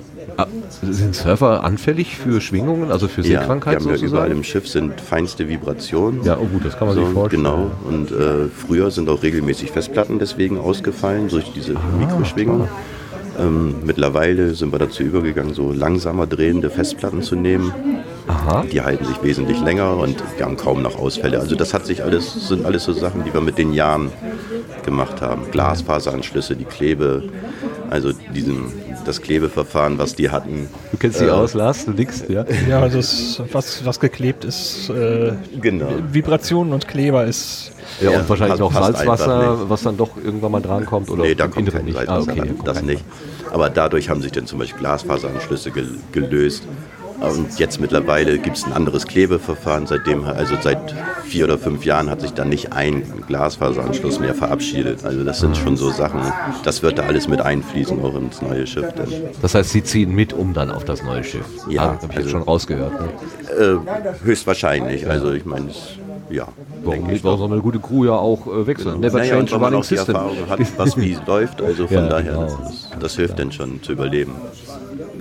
Okay, ja, danke schön. Ich Ja, guck mal eben auf bitteschön. Ihren Namen, Herr Nasis, ja? Ja, richtig. Dankeschön, ganz herzlichen. Dank. Jetzt haben wir ein kleines bisschen. Was? Eine Frage habe ich Ja, noch. klar. Oh, der Lars die, hat noch eine die, Frage. die Bandbreite, die Sie vom Satelliten bekommen, wie groß ist die? Äh, also wenn wir eine gute Abdeckung haben, dann haben wir 1024 Kilobits.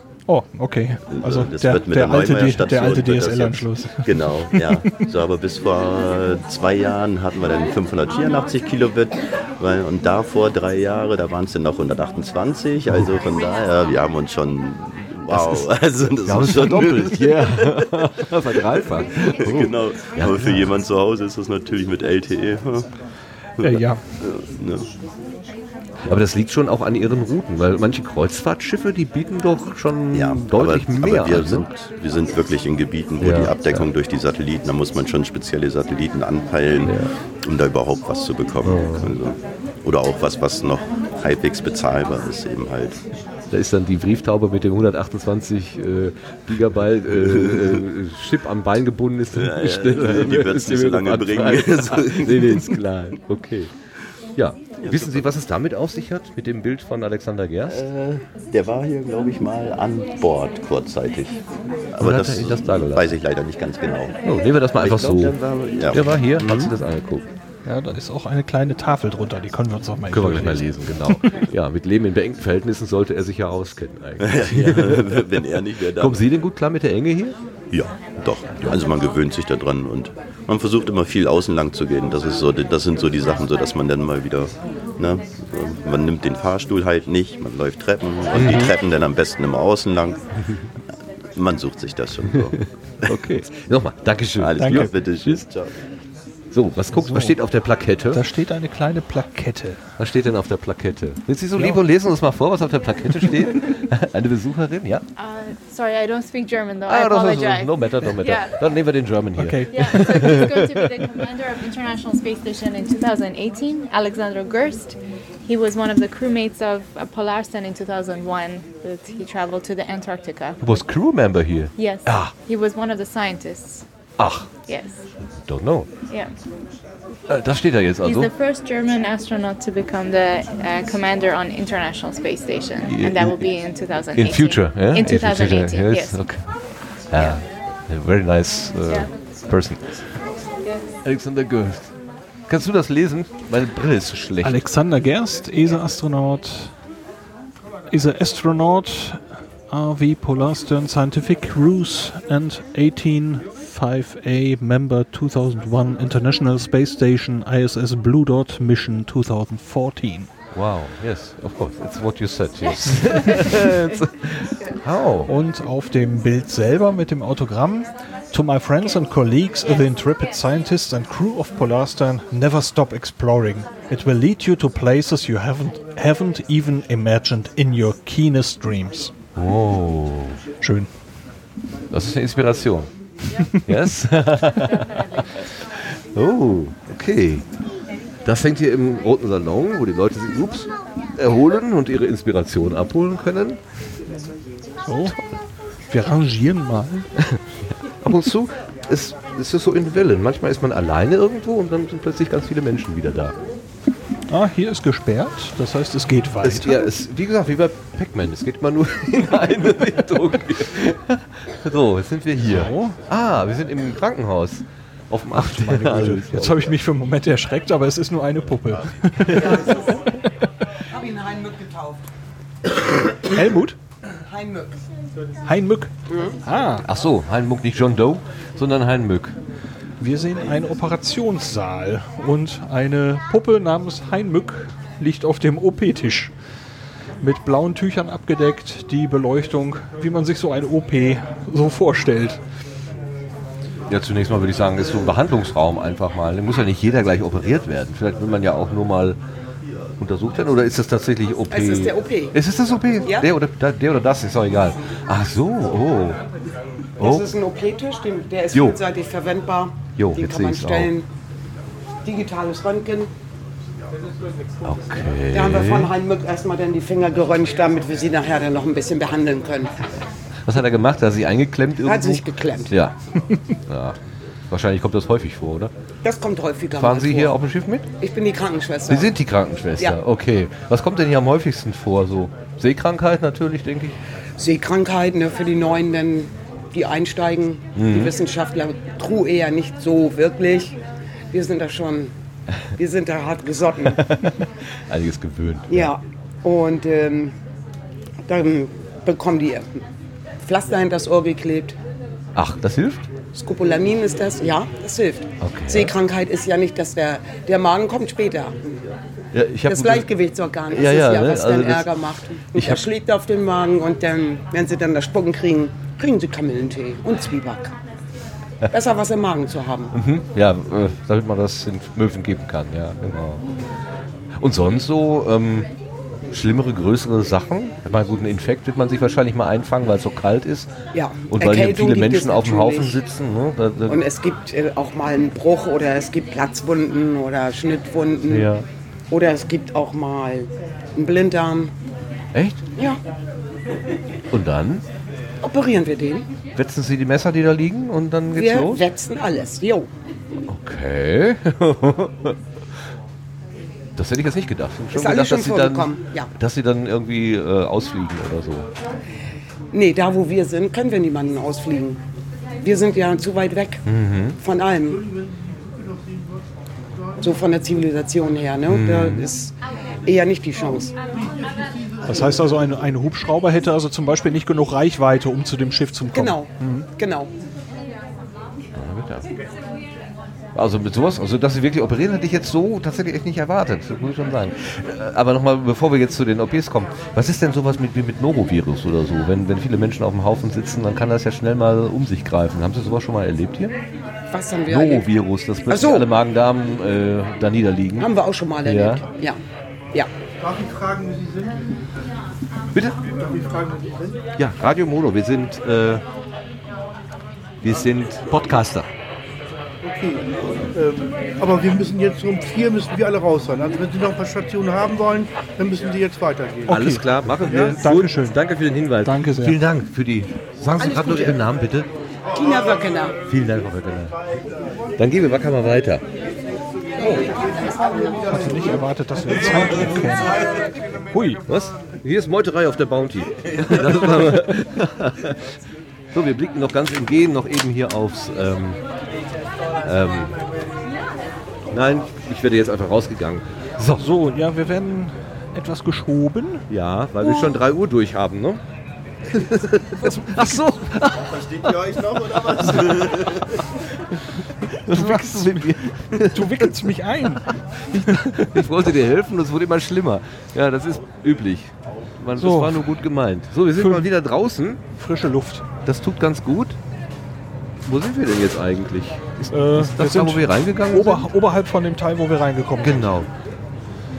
Da sind keine Menschen mehr. Die lassen niemanden mehr rein anscheinend. So, äh, es ist 15.29 Uhr. Echt? Um 16 Uhr müssen wir raus sein. Ach du Scheibenhonig.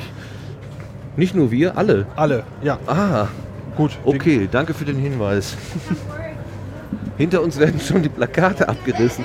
Jetzt verstehe ich auch die Eile. Oh, weia. Sonst müssen wir mitfahren. Ah, das wäre das nicht das Schlechteste, danke. so, was ist das hier? Ein Kran? Die Leiter dürfen wir nicht nehmen. Oh, da ist Oh. tatsächlich ein Hubschrauber.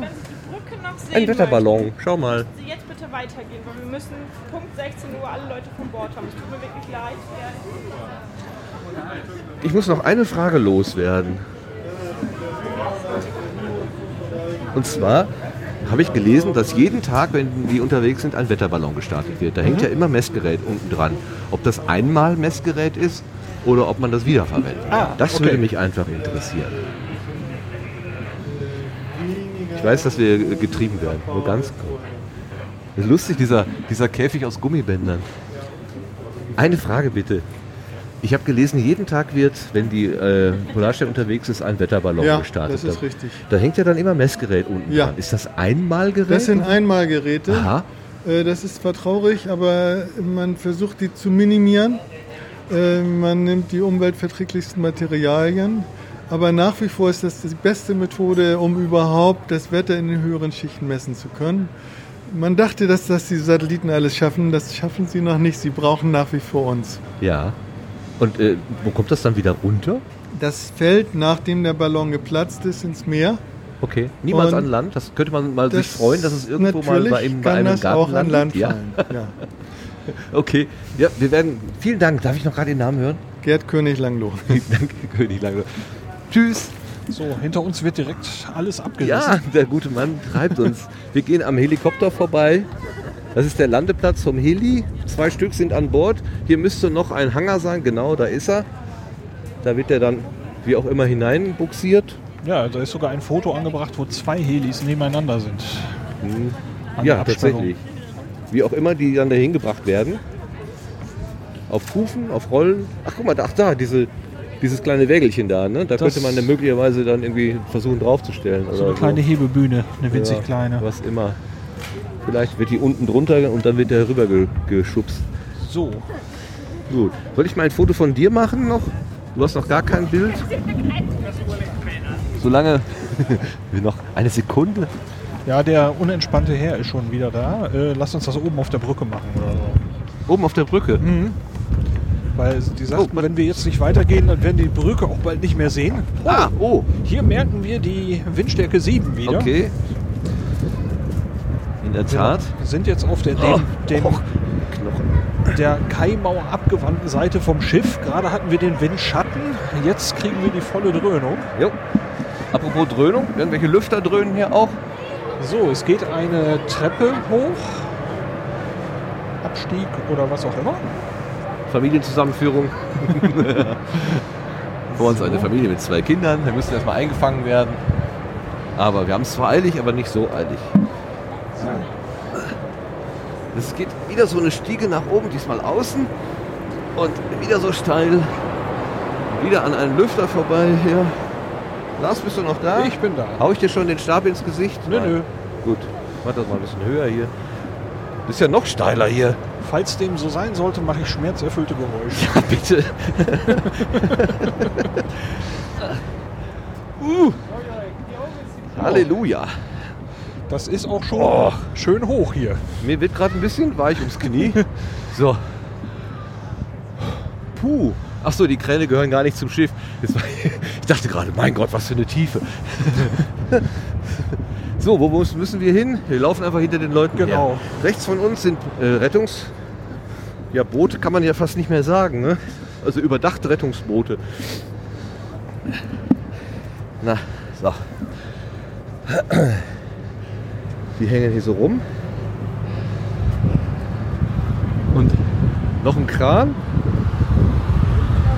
Ups. Jetzt schauen wir von oben auf den Helikopter. Ja. Also die, die Höhe haben wir jetzt. Das werde ich mal ganz schnell eben knipsen. Soll ich dir das abnehmen so lange? Ne, das, achso, ja, das geht auch. Ja. Machst du noch einen Schritt zu mir? Ja. Es ist so hell, dass ich das Display kaum erkenne. So. Ja, wir sind ja dreiadrig verbunden hier. Oder fünfadrig wahrscheinlich. So. Oh, da geht er ab. Jo. der äh, Wetterballon. Allerdings ohne Messgerät, nur der Ballon selber. Ballonwettbewerb. Ja, ist ja keiner mehr da zum Gucken. Kann er den ja auch fliegen lassen. Guck dir mal dieses, dieses, dieses Fundament von diesem Kran an hier. Das ist ja gigantisch. Im Moment sehen Sie die Polarstern im Leerzustand. Das Schiff hat ein Eigengewicht von 11.820 Tonnen, etwa so viel wie 30 vollbeladene Jumbojets. Rund 5.400 Tonnen an Schiffsausrüstung, Fracht und Treibstoff dürfen maximal zugeladen werden. Die vier Schwergewichtsheber sorgen dafür, dass Container und andere Frachten an Bord gelangen und dort immer wieder bewegt werden können.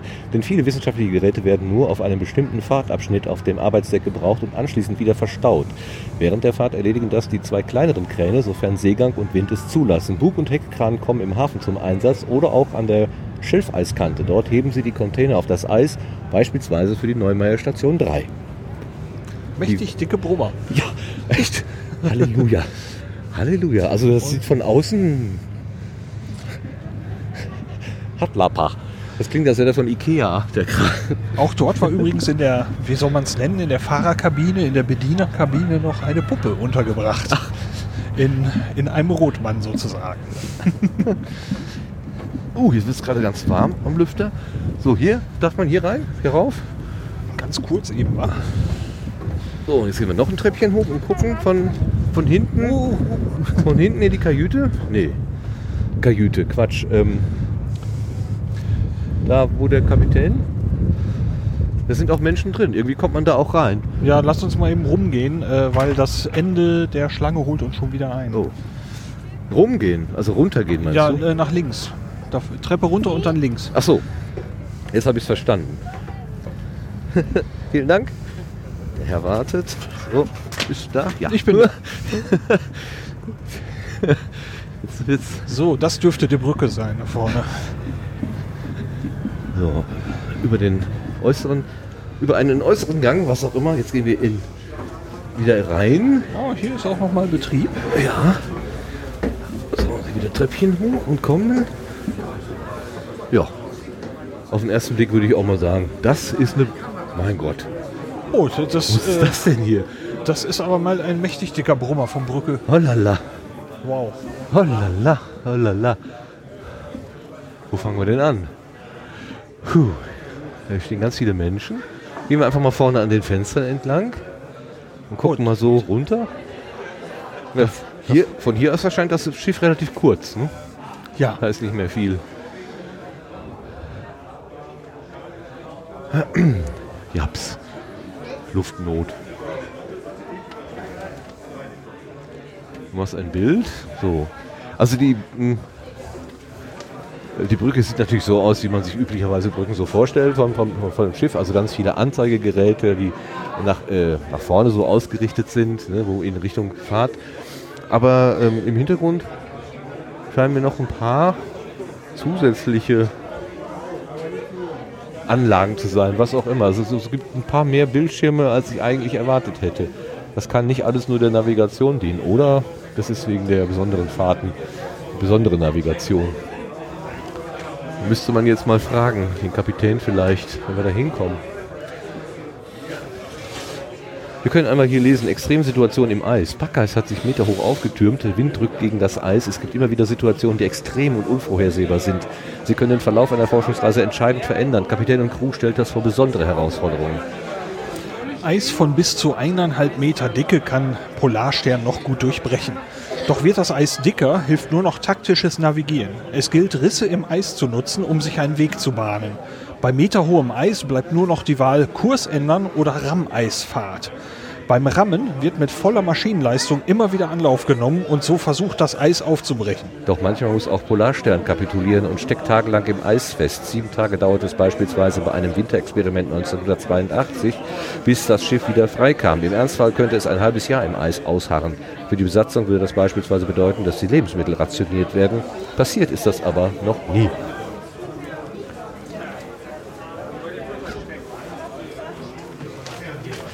Würde gerne einmal versuchen, da zu dem Herrn Kapitän oder was zu kommen.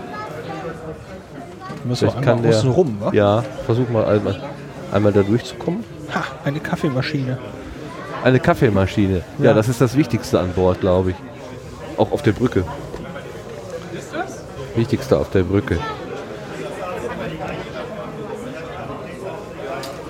So. Hier. Da die Menschen jetzt quasi hinter uns natürlich auch alle geschubst worden sind, drängeln sich hier ganz viele Menschen. aber wir gehen mal hier rüber. Und da wollte ich, da halte ich einfach mal das Mikro rein, was der gute Mann hier erzählt. Wenn er was erzählt. Hat er aufgehört zu erzählen. Das geht nicht. Ich kann immer nur zwei benutzen. Wenn ich dann woanders hingehe und die anderen benutzen will, muss ich die dann übernehmen. Also muss ich die, das Kont- die Kontrolle darauf. Nee, das, kann, das heißt nicht, wenn jetzt da hinten einer fährt und dann kann ich hier den reinfuschen, das geht nicht. Einer ist der Boss. Einer ist der Boss. Der hat Wie beim. Autofahren.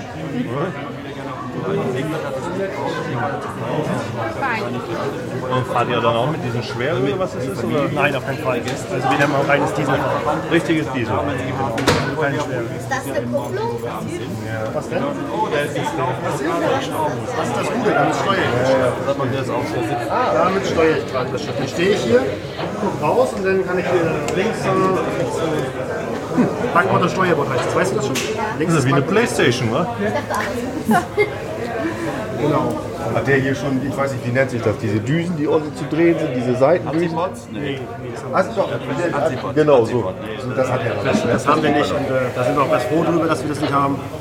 Weil wir sehr- nicht geeignet. Ja, weil wir, sehr, wir kommen- fahren sehr gut mit diesen Verstellpropellern. Ne? Ja? Sind da sehr zufrieden mit und es klappt wunderbar. Ja. Aha. Was man so mitkriegt. So. Das ist eine ganz, die haben ganz tolle Manövriereigenschaften. Genau, das ist, ich habe das mal gesehen im Fernsehen, irgendwie, wenn so große AIDA oder was weiß ich, wenn die anlegen, da können die natürlich eine ganze Menge mitmachen. Ah, das ist toll. Und die kann, genau, also für Forschungsschiffe, die Maria Smerian, das ist ja auch ein Forschungsschiff, die hat die auch. Und die können natürlich wunderbar positionieren, wunderbar fahren. Das ist natürlich ganz, eine ganz tolle Aber Sache. du kannst ja im Kreis, du kannst ja einfach einen Kreis drehen Genau. mit den Dingern, ne? was du jetzt hier wahrscheinlich nicht Wir können auch einen Kreis drehen. Ja, und größeren Radius. Ja. Nee, Ja, Buchstabenberg. aber, aber die sind schon, aber es ist schon so, dass die manövrierfähiger sind als wir. Wir sind das schwerfällig. Ich meine, wir sind sowieso ein bisschen schwerfälliger, weil, weil ein sehr tiefgehende Schiff sind, 11 Meter Tiefgang. elf Sehr, Meter. sehr schweres, genau 11 Meter. Sehr schweres Schiff. Okay. Wir müssen jetzt, das sind die letzten, es kommt keine mehr. Achso, kommt keiner mehr.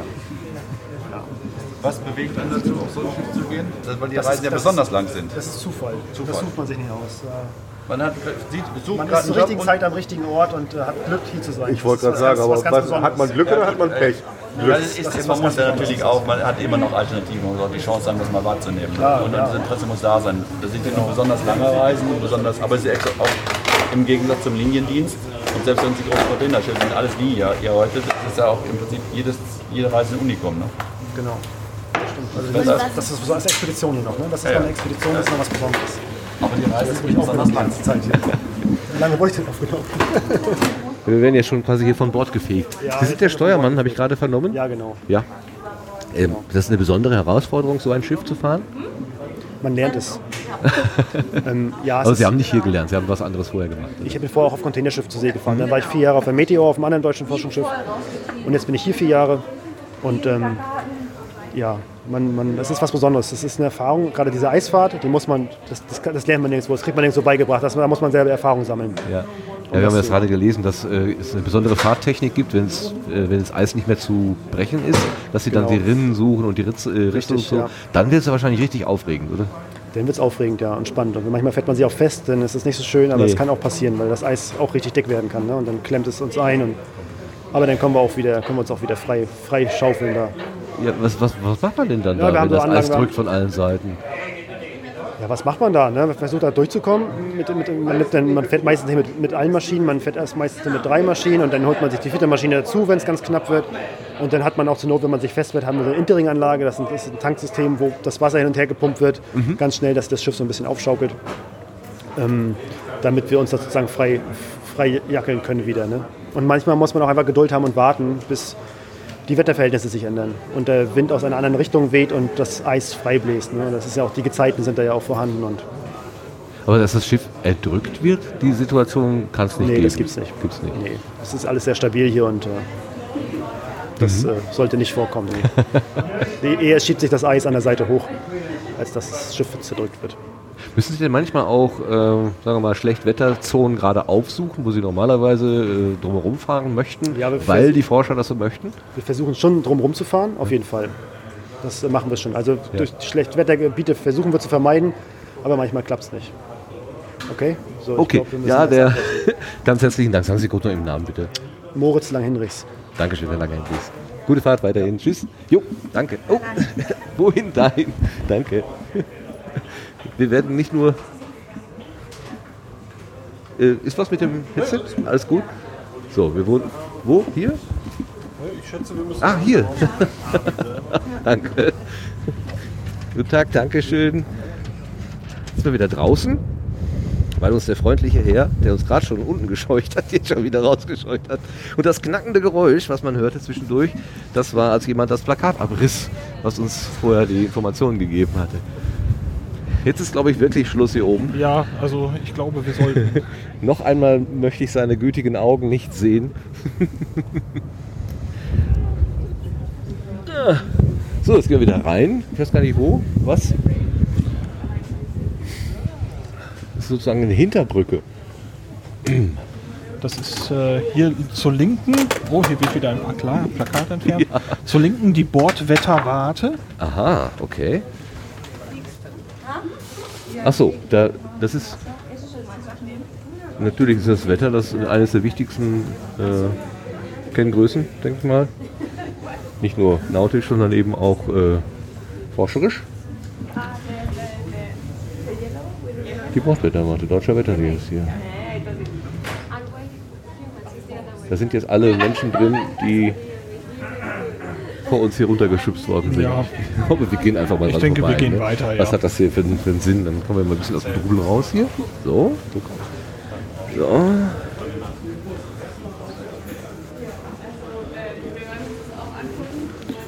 Dieses ist der Beobachtungsgang. Okay. Jeden Morgen um 8.15 Uhr ist Wetterlagebesprechung im Beobachtungsgang. Für Kapitän, wissenschaftliche Expeditionsleitung und Helikopterpiloten ist dieses Treffen eine wichtige Entscheidungsgrundlage. Ist die geplante Tagesroute befahrbar? Lässt das Wetter einen Helikopterflug zu? Können Proben wie geplant gezogen werden oder muss der Fahrtleiter umplanen, weil es zu stürmisch ist oder Eis erwartet wird? Ein Mitarbeiter des deutschen Wetterdienstes liefert die Prognose aufgrund der umfangreichen Messdaten, die kontinuierlich an Bord erhoben werden. Sie werden um Daten ergänzt, die die globalen Wetternetzwerke via Satellit verbreiten. Okay, aber meine laienhafte Vermutung, dass das Wetter schon sehr, sehr wichtig ist, nicht ganz falsch. Von welchem Sender sind Sie denn? So, Äh, wir. wir, wir machen einen Podcast von, äh, der scheint bei Radio Mono. Internetradio. Aha, da steht's drauf. Gut, das wollte ich mal wissen. Dass ich weiß, was ich hier Gerne. was erzählt habe. Ne?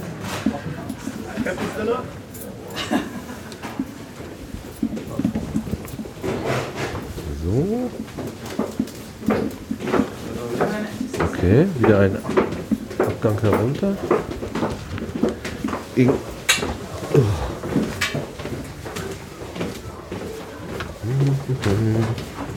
So, mit Rückenwind. Aber nicht so schnapp, nicht so knapp. So. Wo sind wir jetzt? Denke, wir gehen runter, ne?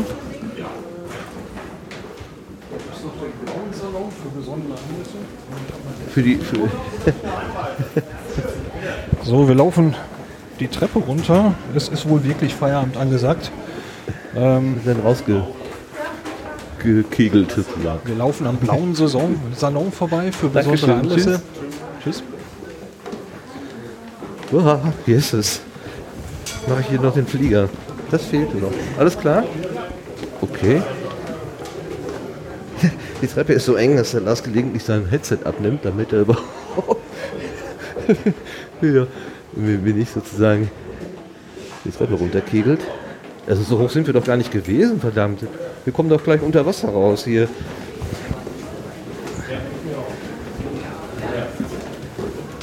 Ach nee. Hier waren wir schon mal, oder? Tschüss, Dankeschön, tschüss. Ganz viele nette Leute, die hier stehen.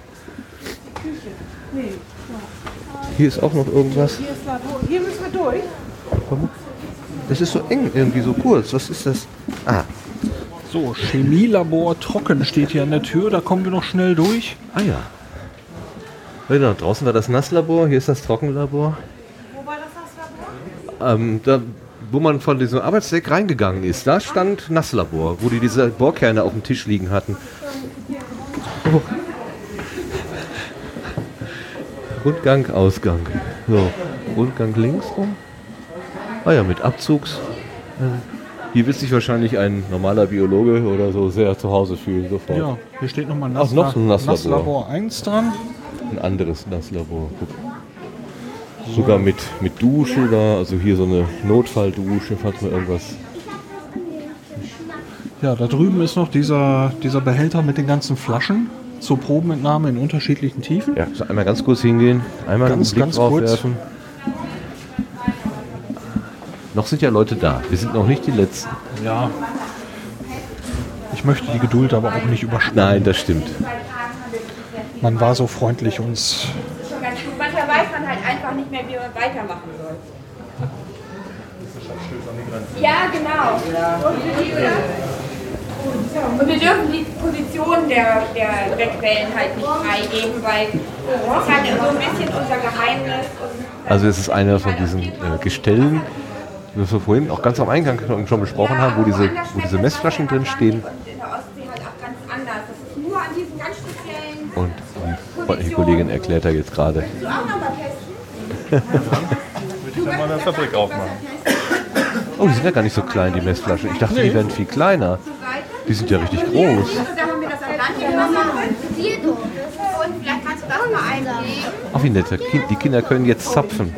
Die können so eine Messflasche Und äh, da musst du dann anzapfen. jetzt hier reindrücken, das Weiße, wo meine Finger sind. Drück mal gegen meine Finger. So, und dann kommt da jetzt das Atlantikwasser aus dieser geheimen Position. Das ist halt 4000 Meter Wassertiefe. So, und dann guck mal, äh, vielleicht schmeckt es ja doch salzig. Also ich habe heute sehr viel süß gehört.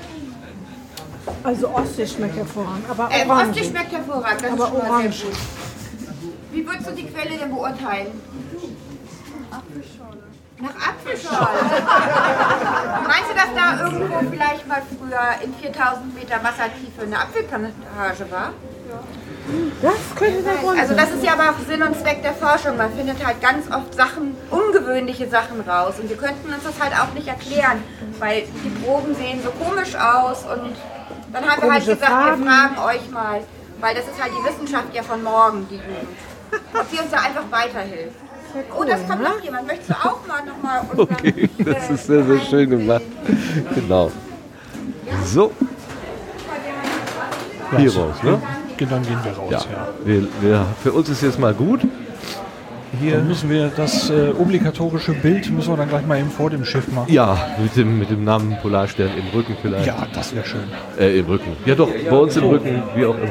Aha. Wir gehen jetzt wieder über so eine Planke. So. Ah, wir, okay. 20 Meter oder 50 von dem Ort entfernt, wo wir das Schiff betreten haben. In Richtung äh, vorne. So. Wo ist es vorne? Bug? Bug, ne? ja. Äh, da werden jetzt die Anhänger eingesammelt. Achso, die wollen wissen, dass wir wirklich von Bord sind. Warte, mach erst mal den, komm erstmal runter, bevor wir hier irgendwelche. Bevor wir uns hier verletzen oder was? Geht das Ich kann überhaupt? das auch aufmachen an der einen Stelle. Einmal ziehen am besten. Dann geht's von der andere Seite. Wo? Ah! Danke. Ich war nur nicht mutig genug. So. So, man will sicherstellen, dass wir nicht als blinde Passagiere mit in die Arktis fahren. Genau. So, So. sind wir hier? Ja. Wir nähern uns dem Ausgang. So. Ah So. ja, alles klar. So rum, Ein so rum, so rum. langer Gang führt uns jetzt zum Infozelt an der Polarstern entlang. Und äh, ja, es ist schon deutlich spärlicher besucht jetzt. Die meisten Leute sind weg. Ja, die waren wahrscheinlich keinen mehr reingelassen haben auf das Gelände, oder? Ja. Irgendwann einfach mal gesagt haben, geht nicht mehr, so wie sie uns ja auch begrüßt haben. Wir können mal eben schauen, äh, ob in diesem Wissenschaftszelt da vorne, Mhm. äh, wo die ganzen äh, Wissenschaftler waren, ähm, ob die auch um 16 Uhr Schluss machen oder ob man dort noch länger eine Info Ja, bekommt. da gucken wir mal. Science on the Road ist hier. So irgendein Absetzcontainer oder was ist das? Ja, ne? Huch, aber da gehen wir jetzt mal dran vorbei. Ja. Das ist ja der Mann mit dem Wetterballon, der jetzt hier vorne steht. Er hat seinen Ballon fliegen lassen und jetzt. Ich habe ein bisschen Angst, diese Toiletten da zu benutzen. Die sehen so anders aus. Ja. Sehr anders. Aber ich müsste auch trotzdem mal. Na, mal gucken. Ach, hier ist der Tauchcontainer. Container. oh, Entschuldigung. Ich hänge äh, zähle ich schon wieder hinter mir her. Hier ist ein Container, der hat an den Seiten äh, äh, Scheiben und drinnen ist Wasser. Irre. Ach, da ist, da ist was drin. Da ist ein Tauchroboter drin. Ach, guck mal. Ich zücke die Kamera. Nee, man sieht es nämlich wirklich nicht. Deswegen habe ich gefragt, weil hier sieht es aus wie eine, weil es sich spiegelt einfach. Ne? Also So ein kleines schwebendes äh, Reck sozusagen. Ist davon geschwebt. kleinen Propellern. Angetrieben. Ein Foto mit Tauchhelm, wie schön. Ist der denn jetzt autonom oder wird er gesteuert von Der wird mit Sicherheit gesteuert, da hängt ein Kabel drin. schnell wieder weg. Wo sitzt der Mensch, der das gerade steuert? In dem Zelt? Ach so, ja, schön. Wind- und Wettergeschützt. Und da ist eine kleine Kamera drin, deswegen haben wir gerade gewunken. Ach so, der sieht, der ja, sieht, der sieht uns. alles. Die sehen uns. Ah, jetzt er schnell weg. Haut er ab.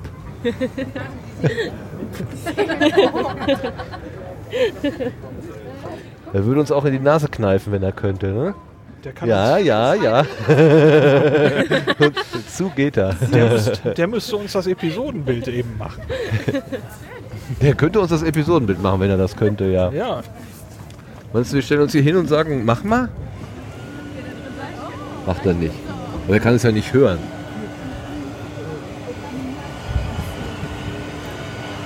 Aber das ist doch Luft. Das ist doch jetzt nicht. Oh, schon ganz schön elegant, wie sich das Ding bewegt. Ne? Oh, oh, er kann auch nicken. Ja. Wie geht Jetzt das geht's denn? abwärts. Über die Propeller oben da, in der Decke. Ah. Im, im Deckel. Ach. Ist er denn wohl austariert? Ist ja egal, in welcher Lage er ist. Das ist ja. Also. Also Diese zähle- Flexibilität hätte ich ihm jetzt gar nicht zugetraut. Also ich zähle insgesamt acht Propeller. Vier oben im äh, oben drin und vier auf der unteren Plattform. Genau. Die sind aber fix. Oder sind die können die sich auch noch in der Position bewegen? Also, dass sie sich drehen können, ist klar, sonst wäre es kein Propeller. Aber können die die Richtung, in die der Strahl propellt, können die die ändern? Ui, da fährt ein Kran vorbei. Oh ja, einer von den ganz großen Lastkränen bewegt sich hier. Von der, von der Werft. Die, wo man immer denkt, das ist doch Museumsstück äh, und bewegt sich nicht mehr, schon längst totgelegt. So, wir sind weg, weg vom Wassercontainer. Und jetzt kommen wir hier zu einem Pool. Ja, ich würde gerne mal eben ins Zelt schauen. Ach so, ja. Natürlich. Wir gehen in das Zelt, wo gesteuert wird. Weil hier, ah, hier kann man noch Knoten lernen. Oh, das wäre ja eine Station für mich. Kann das zwar nicht. Ja, da gibt es ja jetzt auch diesen Knoten-Podcast. Ja. Podcast? Nee, Twitter- Twitter-Account, oder? Stimmt, Twitter-Account ist Doch das. kein- Kein Podcast. Kein Podcast. So ein Unsinn. Das ist der Tauchroboter. Den haben wir gerade schon bewundert. Was der alles kann. So. Bisschen verwirrend. Vieles, Ja. vieles, vieles hier. Da geht es ums Tauchen. Ja, Toll. Ich glaube, die Damen wollen vorbei. Oh. Ja, aber gesteuert? Entschuldigung, ich mache es dir schwer heute, ne? Gesteuert wird Ach so, wurde von da, natürlich. Ja, Bin gerade schon vorbeigelaufen. Der ist so enorm flexibel. Das, dieses Nicken, das habe ich noch nie gesehen. Ist das was Besonderes bei Ihrem Gerät? Ähm, das ist schon was Besonderes. Das ist für dieser eine Hersteller, der solche Geräte herstellt, die dann komplett frei im Raum äh, bewegbar sind. Der kann auch zur Seite wegrollen ohne Probleme und nach vorne. Ist der so austariert, dass der immer in jeder Lage liegen bleibt? Genau, Ah. der ist komplett neutral tariert, sodass Aha. das überhaupt kein Problem ist. Das ist ja irre. Und äh, wie, wie, wie tief kann so ein, wie, wie tief können Sie damit? Der Roboter an sich kann 500 Meter tief tauchen. Wir haben jetzt nur 300 Meter Kabel dran, aber weil wir nur an den oberen 50 Metern in der Wassersäule interessiert sind. Was machen Sie da besonders? Sammeln Sie was ein oder machen Sie Fotos? Wir haben vor oder? allem ganz viele Sensoren an unserem Roff dran. Also Aha. wir messen zum Beispiel, wie viel Licht durchs Eis kommt. Wir messen, wie dick das Eis ist, was für Algen unterm Eis leben und ganz viele verschiedene Parameter, die verschiedene Wissenschaftler unterm Eis interessieren. Hatte der so viele Sensoren? Habe ich gar nicht gesehen. Oder werden die dann speziell immer angebaut? Die werden dann angebaut. Ah, Also ja, wir haben okay. jetzt für die Veranstaltung nicht alle Sensoren Ja. angebaut, weil dann wäre noch weniger Platz in dem Tank. Äh, Deswegen haben wir jetzt nicht alles angebaut, sondern nur einfach mal eine Kamera, dass man ein bisschen selber fahren kann. Bis welcher Temperatur kann der denn operieren? Wann friert er denn mal ein? Das Problem ist halt immer an der Oberfläche. Da muss man einfach nur schnell sein und dann möglichst schnell ins Wasser kriegen. Im Wasser ist immer relativ warm, weil das Wasser ist ja maximal minus 2 Grad kalt. Und das kann er gut ab. Wenn es dann an der Oberfläche minus 30 ist, dann ist es ein bisschen nervig für den Roboter. Da muss man manchmal auch mal mit einer Warmluftpistole dran gehen ein bisschen Ein bisschen Eier vorbei mit machen. einer Heizdecke warm halten. Ja. Sitzen Sie denn dann im Schiff mit Ihrer Steuereinheit hier? Also zwei Joysticks sehe ich? Oder? Wir haben hier so eine so, Äh, Steuerhütte, die heben wir mit dem Kran auf diese Schlitten drauf, Ja. können dann mit, Mo mit dem Motorschlitten durch die Gegend fahren. Äh, und da drin haben wir sämtliche Steuerelektronik drin und dann können wir von da aus steuern. Wir machen auch ein Loch durchs Eis direkt, Ja. damit wir unabhängig sind vom Schiff, dass wir auch abseits des Schiffes messen können. Weil das Schiff ja immer einiges durchmischt und viele Mhm. Propeller und sowas und dann ist es schön, wenn man weg vom Schiff kommt. Wie sicher ist denn eigentlich so ein Loch? Ist da schon mal einer reingefallen? Das ist überhaupt kein Problem. Nee? Also wenn wir am, an diesem Loch arbeiten, dann haben wir noch äh, entsprechende Anzüge an, dass für den seltenen Fall, dass wir da mal doch mal reinfallen sollten, entsprechend Auftrieb haben. Aber äh, das ist ein 1 1 Meter Loch. Ich sage immer, wer es schafft, da reinzufallen, der hat es auch verdient. Wie oft waren Sie schon auf der Polarstern? ähm, ich war, glaube ich, schon fünf oder sechs Mal auf Polarstern und fahre jetzt nächsten Monat wieder mit Polarstern in die Arktis. Mhm. Schon aufgeregt oder seid ihr schon? Das, beim ersten Mal ist man noch sehr aufgeregt, Ja. beim fünften, sechsten Mal wird es dann doch ein, ich möchte nicht sagen ein Job wie jeder andere, Ja. aber doch ein, ein normaler Arbeits, Arbeitsgang sozusagen, eine, eine schöne Dienstreise. Was ist das größte Problem an Bord für Sie? Das größte Problem ist, äh, mit der zur Verfügung stehenden Zeit klarzukommen und mit Ach. den, den wenigen Leuten möglichst viel Wissenschaft zu machen. Also dass man, man versucht natürlich immer das teure Schiff so gut wie möglich auszunutzen. Und äh, ja, das heißt, dass man relativ lange arbeitet, dass man versucht, alles möglichst effizient zu machen, dass man den Tag über im Feld ist und dann abends noch Daten auswertet. Und das ist das, was anstrengend ist. Also so abgesetzt werden irgendwo, das passiert ja auch nicht alle Tage, denke ich. Sie Nö, wir halten alle paar Tage mal so an der Scholle an und Ja. werden dann abgesetzt. Und das ist eigentlich wunderschön, mal vom Schiff runterzukommen und sich mal ein bisschen die Füße zu vertreten. und, und Kontakt mit Tieren oder so, gibt es die da auch manchmal? äh, wir haben im Eisrandgebiet haben wir ab und zu Kontakt mit Eisbären. Dann arbeiten wir natürlich nicht auf dem Eis, weil Ja. äh, das sind große gefährliche Tiere. Mhm. In, weit drin in der Arktis ist es normalerweise kein Problem. Meine Kollegen, die in der Antarktis sind, die haben ab und zu auch einen Pinguin äh, durch die Gegend laufen. Da müssen wir zwar Abstand halten, oft ist aber die Schwierigkeit nicht, äh, wirklich den Abstand zum Pinguin einzuhalten, weil der Pinguin auf einen zugewatschelt kommt und äh, sich dann auch für die Messinstrumente interessiert. Mhm. Und da muss man natürlich vorsichtig sein, der kann natürlich auch was kaputt machen. Ja, mal reinbeißen, ne? genau. Genau. Also Sie sind jetzt, äh, nehme ich, in- äh, nehme ich Ihren Worten, Sie sind als Wissenschaftler, als, Genau. als äh, Ingenieur. Ich bin als Wissenschaftler dabei. Allerdings, wenn man als Wissenschaftler auf Polarstern arbeitet, sollte man auch immer so ein bisschen äh, Grundkenntnisse des Ingenieurwesens äh, haben, dass man doch auch so ein Gerät selber reparieren kann. Wir haben zwar teilweise Techniker dabei, aber es ist immer gut, wenn man selber improvisieren kann und ein technisches Grundverständnis hat. Haben Sie denn dafür dieses Steuerpult einen Führerschein gemacht? Für Tauchroboter gibt es keinen Führerschein. Wir haben beim Hersteller eine entsprechende Einweisung gemacht und mittlerweile einfach auch fünf Jahre Erfahrung mit diesen Geräten Ja. zu arbeiten und lernen entsprechend neue Kollegen auch darauf ein, um gut und sicher arbeiten zu können. Sie haben da gerade so ganz stick um den Schalter umgelegt. Was kann man denn da eigentlich so alles genau machen mit diesen zwei Also, großen... Wir können hier den Greifarm bewegen. Ah ja. Hier kann ich jetzt, habe ich einfach nur gerade alle äh, Monitore ausgeschaltet, damit keiner rumspielt, äh, während ich mich mit ihnen unterhalte. Mhm. Dann haben wir hier verschiedene Knöpfe zur Steuerung der Kamera, hier verschiedene Parameter, mit denen wir einzelne Funktionen ein- und ausschalten können, die jetzt teilweise nicht belegt sind. Wir können hier eine Strömungskompensation machen, wir können äh, das Gerät nach rechts und links neigen, wir können vorwärts fahren mit den zwei Steuerknüppeln das Gerät steuern. Wir haben hier Schaltknöpfe für Lichter drauf, wir können hier versch- verschiedene Einstellungen des Gerätes auch ändern. äh, umfangreiche Gerätekontrollen, die wir direkt hier von der Pilotenkontrolleinheit ausführen können. Macht das denn Spaß oder ist das auf die Dauer dann auch eher ein bisschen Fahrt? Ähm, es macht auf jeden Fall Spaß, draußen auf dem Eis zu arbeiten. Ich mache das sehr gerne. Es ist aber auf jeden Fall echt harte Arbeit teilweise. Also wenn man, wenn man 13 Stunden auf dem Eis steht und arbeitet, dann weiß man auch, was man getan hat. Oh. Äh, dann fällt man abends gut müde ins Bett und äh, weiß aber, man hat was Schönes und Gutes gemacht. Und die Daten, die da so rauskommen, die werten Sie dann selber auch aus? Genau, ja. Also ich und zusammen mit meinem Team, meiner Arbeitsgruppe äh, und Doktoranden, Studenten, verschiedenen, werten wir dann diese Daten aus. Wie ist die Ausbeute so?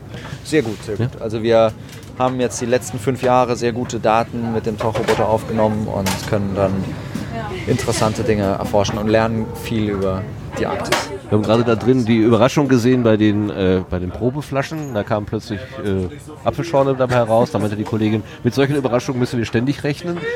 mit welchen Überraschungen haben Sie, wenn Sie mit dem Tauroboter unterwegs sind, zu kämpfen? Haben Sie schon mal irgendwie ein Tier gesehen, was Sie so nicht erwartet hätten oder irgendwas? Uns ist einmal ein Vogel vor die Linse geschwommen, als wir unterm Eis getaucht sind. Das ist ein Vogel, der da eigentlich gar nicht hingehörte, der dann auch erst recht eigentlich. Gut, die Taucher sind schon dafür bekannt, dass sie auch mal im Wasser tauchen, aber dass der so weit im Eis war und dann plötzlich wir, während wir mit dem Tauchroboter unterm Eis sind, ein Vogel vor unserer Linse schwimmt, damit hatten wir nicht gerechnet. Aber der hat den Weg auch wieder zurückgefunden, meinen Sie? Ja, der hat den Weg auch wieder zurückgefunden. Super. Ja, danke schön für die Erklärung. Darf Ja. ich noch eben Ihren Namen? Ah, hier, ich sehe ihn gerade. Christian Kattlein. Dankeschön, Genau. Herr Kattlein. Ja. Tschüss. Tschüss. Hängst du, hängst du schon wieder auf der anderen Seite? Ich meine immer, du wärst rechts von mir, dabei bist du links von mir. So, äh, was machen wir? Ähm, wir waren ja auf dem Weg zum Science-Zelt. Das ist sehr voll, wenn Das ich das richtig voll. sehe. Ja. Ehrlich gesagt bin ich auch äh, ziemlich überfüllt mit äh, Eindrücken. Gut. Also von mir aus können wir jetzt hier auch einen Cut machen. Dann tun wir Und ich muss gerade lachen. Das sind so große Ballons und da sind Kinder drin und diese Ballons schwimmen auf dem Wasser. Es ist ein Pool, ein Pool aufgebaut, Ja, ein genau. aufblasbarer Pool. Nicht im Hafenbecken. Das, gut, dass du das dazu sagst. Wir lassen die Kinder in den Hafenbecken fliegen. Ja, Ja. super. Äh, ein Laubbläser ist mit Gaffertape als Pumpanlage anscheinend eingerichtet. Ah ja, genau. Ja, und die paddeln in diesen Kugeln da auf dem Wasser herum Klasse. und haben anscheinend einen Haufen Spaß. Super. Ja, dann lass, lass uns mal versuchen, ein Selfie zu machen mit dem Namen Polarstern irgendwie, wenn das geht. Dann müssen wir noch mal näher ran. Ne? Von hier? Das kriegen- das kriegen wir kaum hin. Kriegen wir das, kriegen wir das die Erlaubnis dafür, da nochmal näher ranzugehen? Wir gehen jetzt einfach diesen Gang noch mal entlang.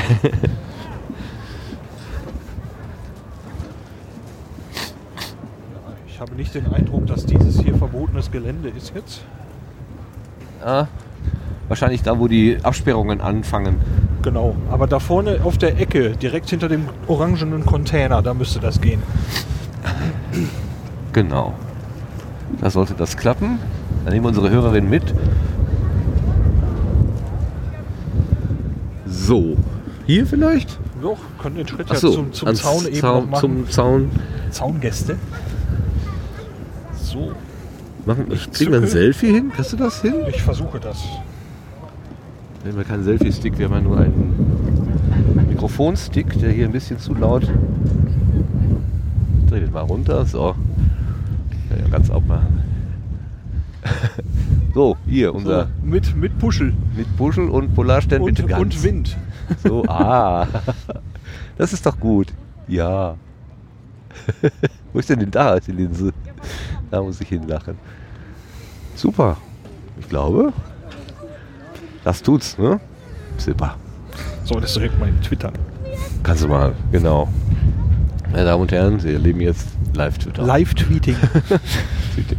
Und ganz nebenbei, nebenan, der große Kran, der hebt da gerade irgendwas vom Schiff runter. Oder rauf. Rauf. Also die sind echt in, in, im Einsatz hier. Ja, hier wird gebaut. Achtung, Achtung. Wir sind ja auf dem Wir Gelände auf der, der Werft. Lloyd-Werft. Das habe ich gar nicht dazu gesagt vorhin, ne? Nee. Ich, ich, ganz am Anfang haben wir es kurz erwähnt, glaube ich. Aber Okay. ja, und hier wird wohl an einem Schiff rumgewerkelt. Es ist kein neues Schiff. Äh, es sieht da oben schon ein bisschen rostig aus. Aber hier wird gearbeitet. Jo. Gut, wir stellen unsere Arbeit ein, würde ich Ja. sagen. Wir beenden hier so einen Rundgang auf der Polarstern 2017, hat sie die Türen geöffnet. Äh, vor ein, zwei Jahren, glaube ich, war das schon mal, 2015 oder so, da konnte man schon mal drauf. Ähm, sehr beeindruckend. Äh, Der, der obere Teil war jetzt ein bisschen in a hurry. Ja. Aber okay, wir sind ja ohn- ohn- ohnehin kreuzglücklich, dass es überhaupt noch geklappt hat, äh, hereinzukommen. Denn um 13 Uhr, als wir endlich hier waren, und das ist ja nun nicht so spät eigentlich, ähm, war hier schon der Zugang eigentlich offiziell nicht mehr möglich. Wir haben ja gerade den Herrn gehört, der sich einfach frech noch daran gestellt hat, aber wahrscheinlich auch als einer der allerletzten das geschafft hat und wir eben dadurch, dass du uns dankenswerterweise angemeldet hast und die Frau, deren Namen ich nicht aussprechen kann. Ja, ich krieg's auch gerade. Ja, aber wir haben den eingangs ja erwähnt und noch einmal an dieser Stelle ganz herzlichen Dank für die äh, Möglichkeit, uns hier quasi an der Schlange vorbei Zugang zu gewähren. Okay, war spannend. Dankeschön, Avi, Dankeschön, Polarstern, allen Technikern, Maschinisten, Wissenschaftlern, die uns heute was erzählt haben. Wir haben den Namen dabei gesagt. Äh, also jetzt nochmal kollektiv an alle. Und ganz Dank an dich, äh, Lars, dass du mit mir hierher gefahren bist. Dass Danke, du dieses dass wieder. Kabelgewirr mit mir durchgestanden hast. Ja, war Ja, ein super spannender wieder. Eindruck. Alles klar. Dann sagen wir Dankeschön fürs Dabeisein, Dankeschön fürs Zuhören und bis zum nächsten Mal. Bis dann. Tschüss.